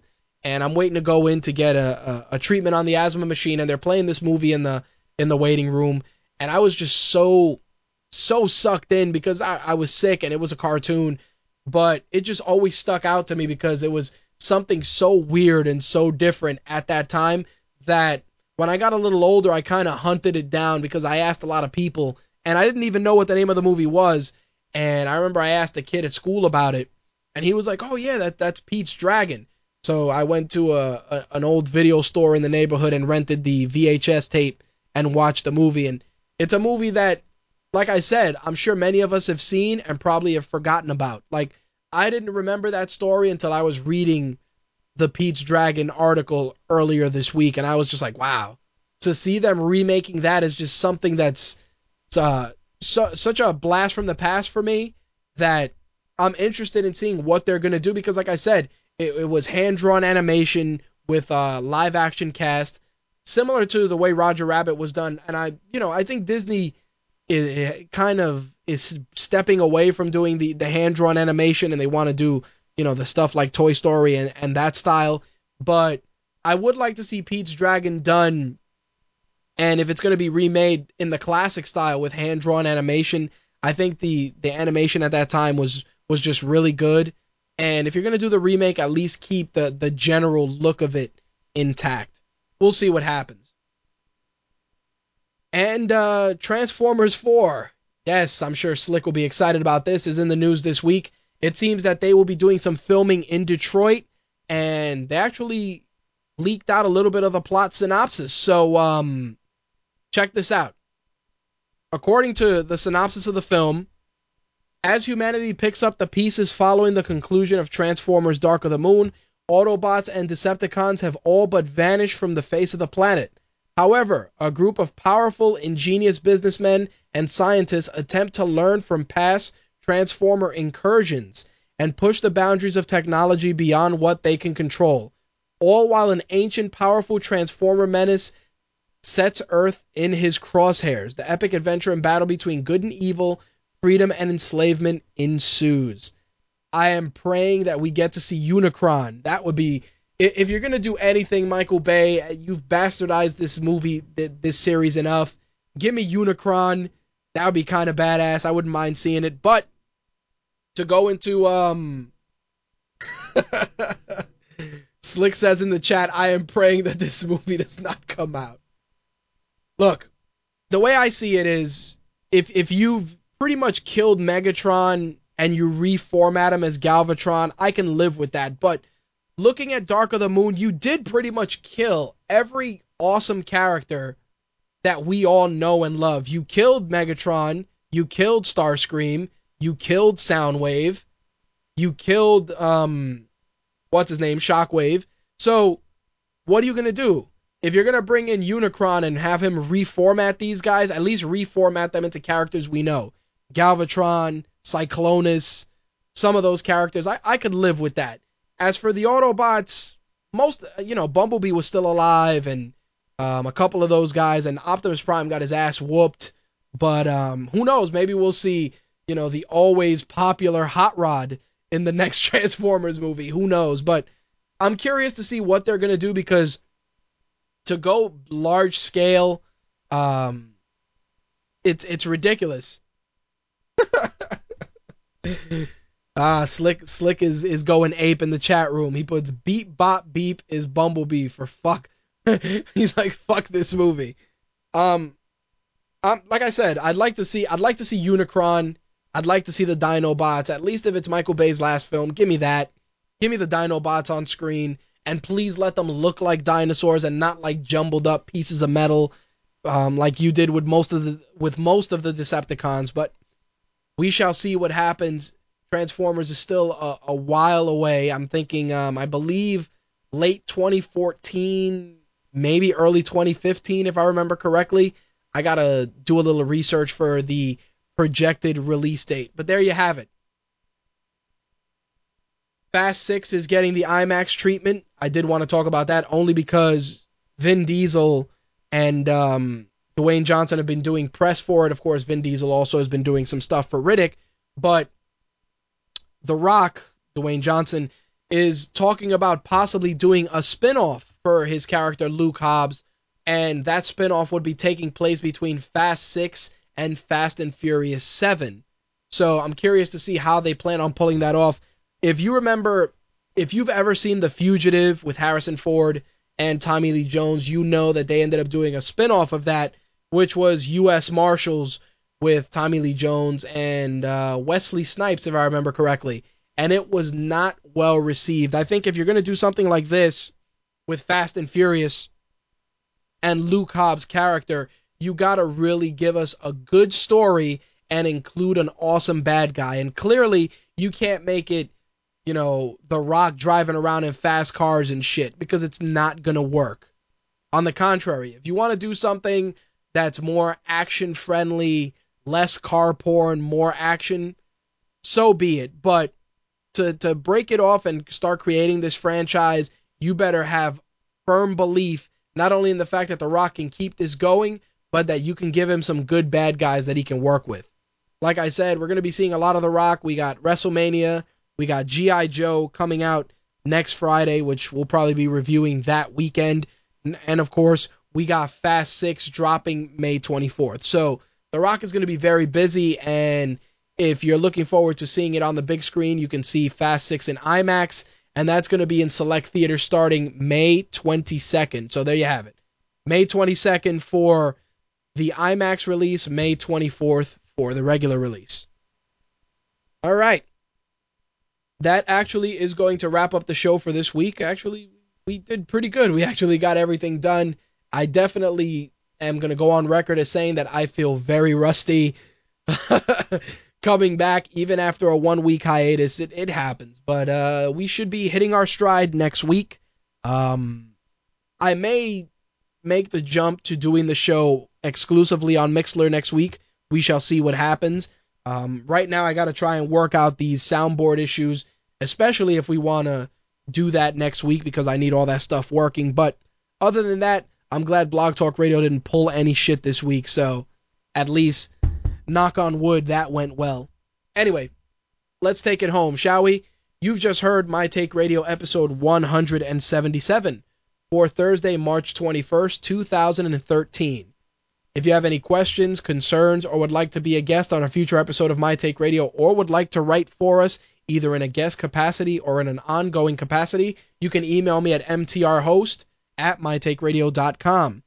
If you're not a fan of email, you can always hit up our feedback line, 347-815-0687. That's 347-815-0MTR. If you don't want your message played on air, please make sure to specify that when you leave your message. As for social media, we are all over the place. Look for us on Pinterest, Facebook, Twitter at My Take Radio. Add us to your circle on Google Plus, and even MySpace. We're trying to get that back up and running. So if you're still using MySpace, make sure to stop by there as well.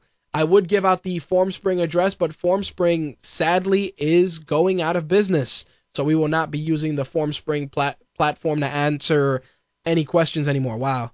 Way to have a brain fart there. Yes, FormSpring is going out of business. No more formspring.me forward slash my take radio. So if you have any questions, you can always ask them on the fan page or via Tumblr or any of the other outlets where we publish our content. Last but not least, you can get the official My Take Radio app on Android and iOS devices either by visiting iTunes for iOS devices or visiting the Amazon Android market. It's going to run you $1.99. You get access to 96K stereo episodes of MTR, plus exclusive content and mobile wallpapers as well. Lastly, you can always listen to My Take Radio via Stitcher, Blog Talk Radio, Zune Marketplace, Blackberry Podcasts, TuneIn Radio, and of course, iTunes. If you are using iTunes, please take a moment and rate the show. We'd really appreciate it, and it helps us climb up the rankings. All right, guys, I will catch you next week. On behalf of myself, Slick, Ben, and the rest of the MTR cast, I'm out. Peace.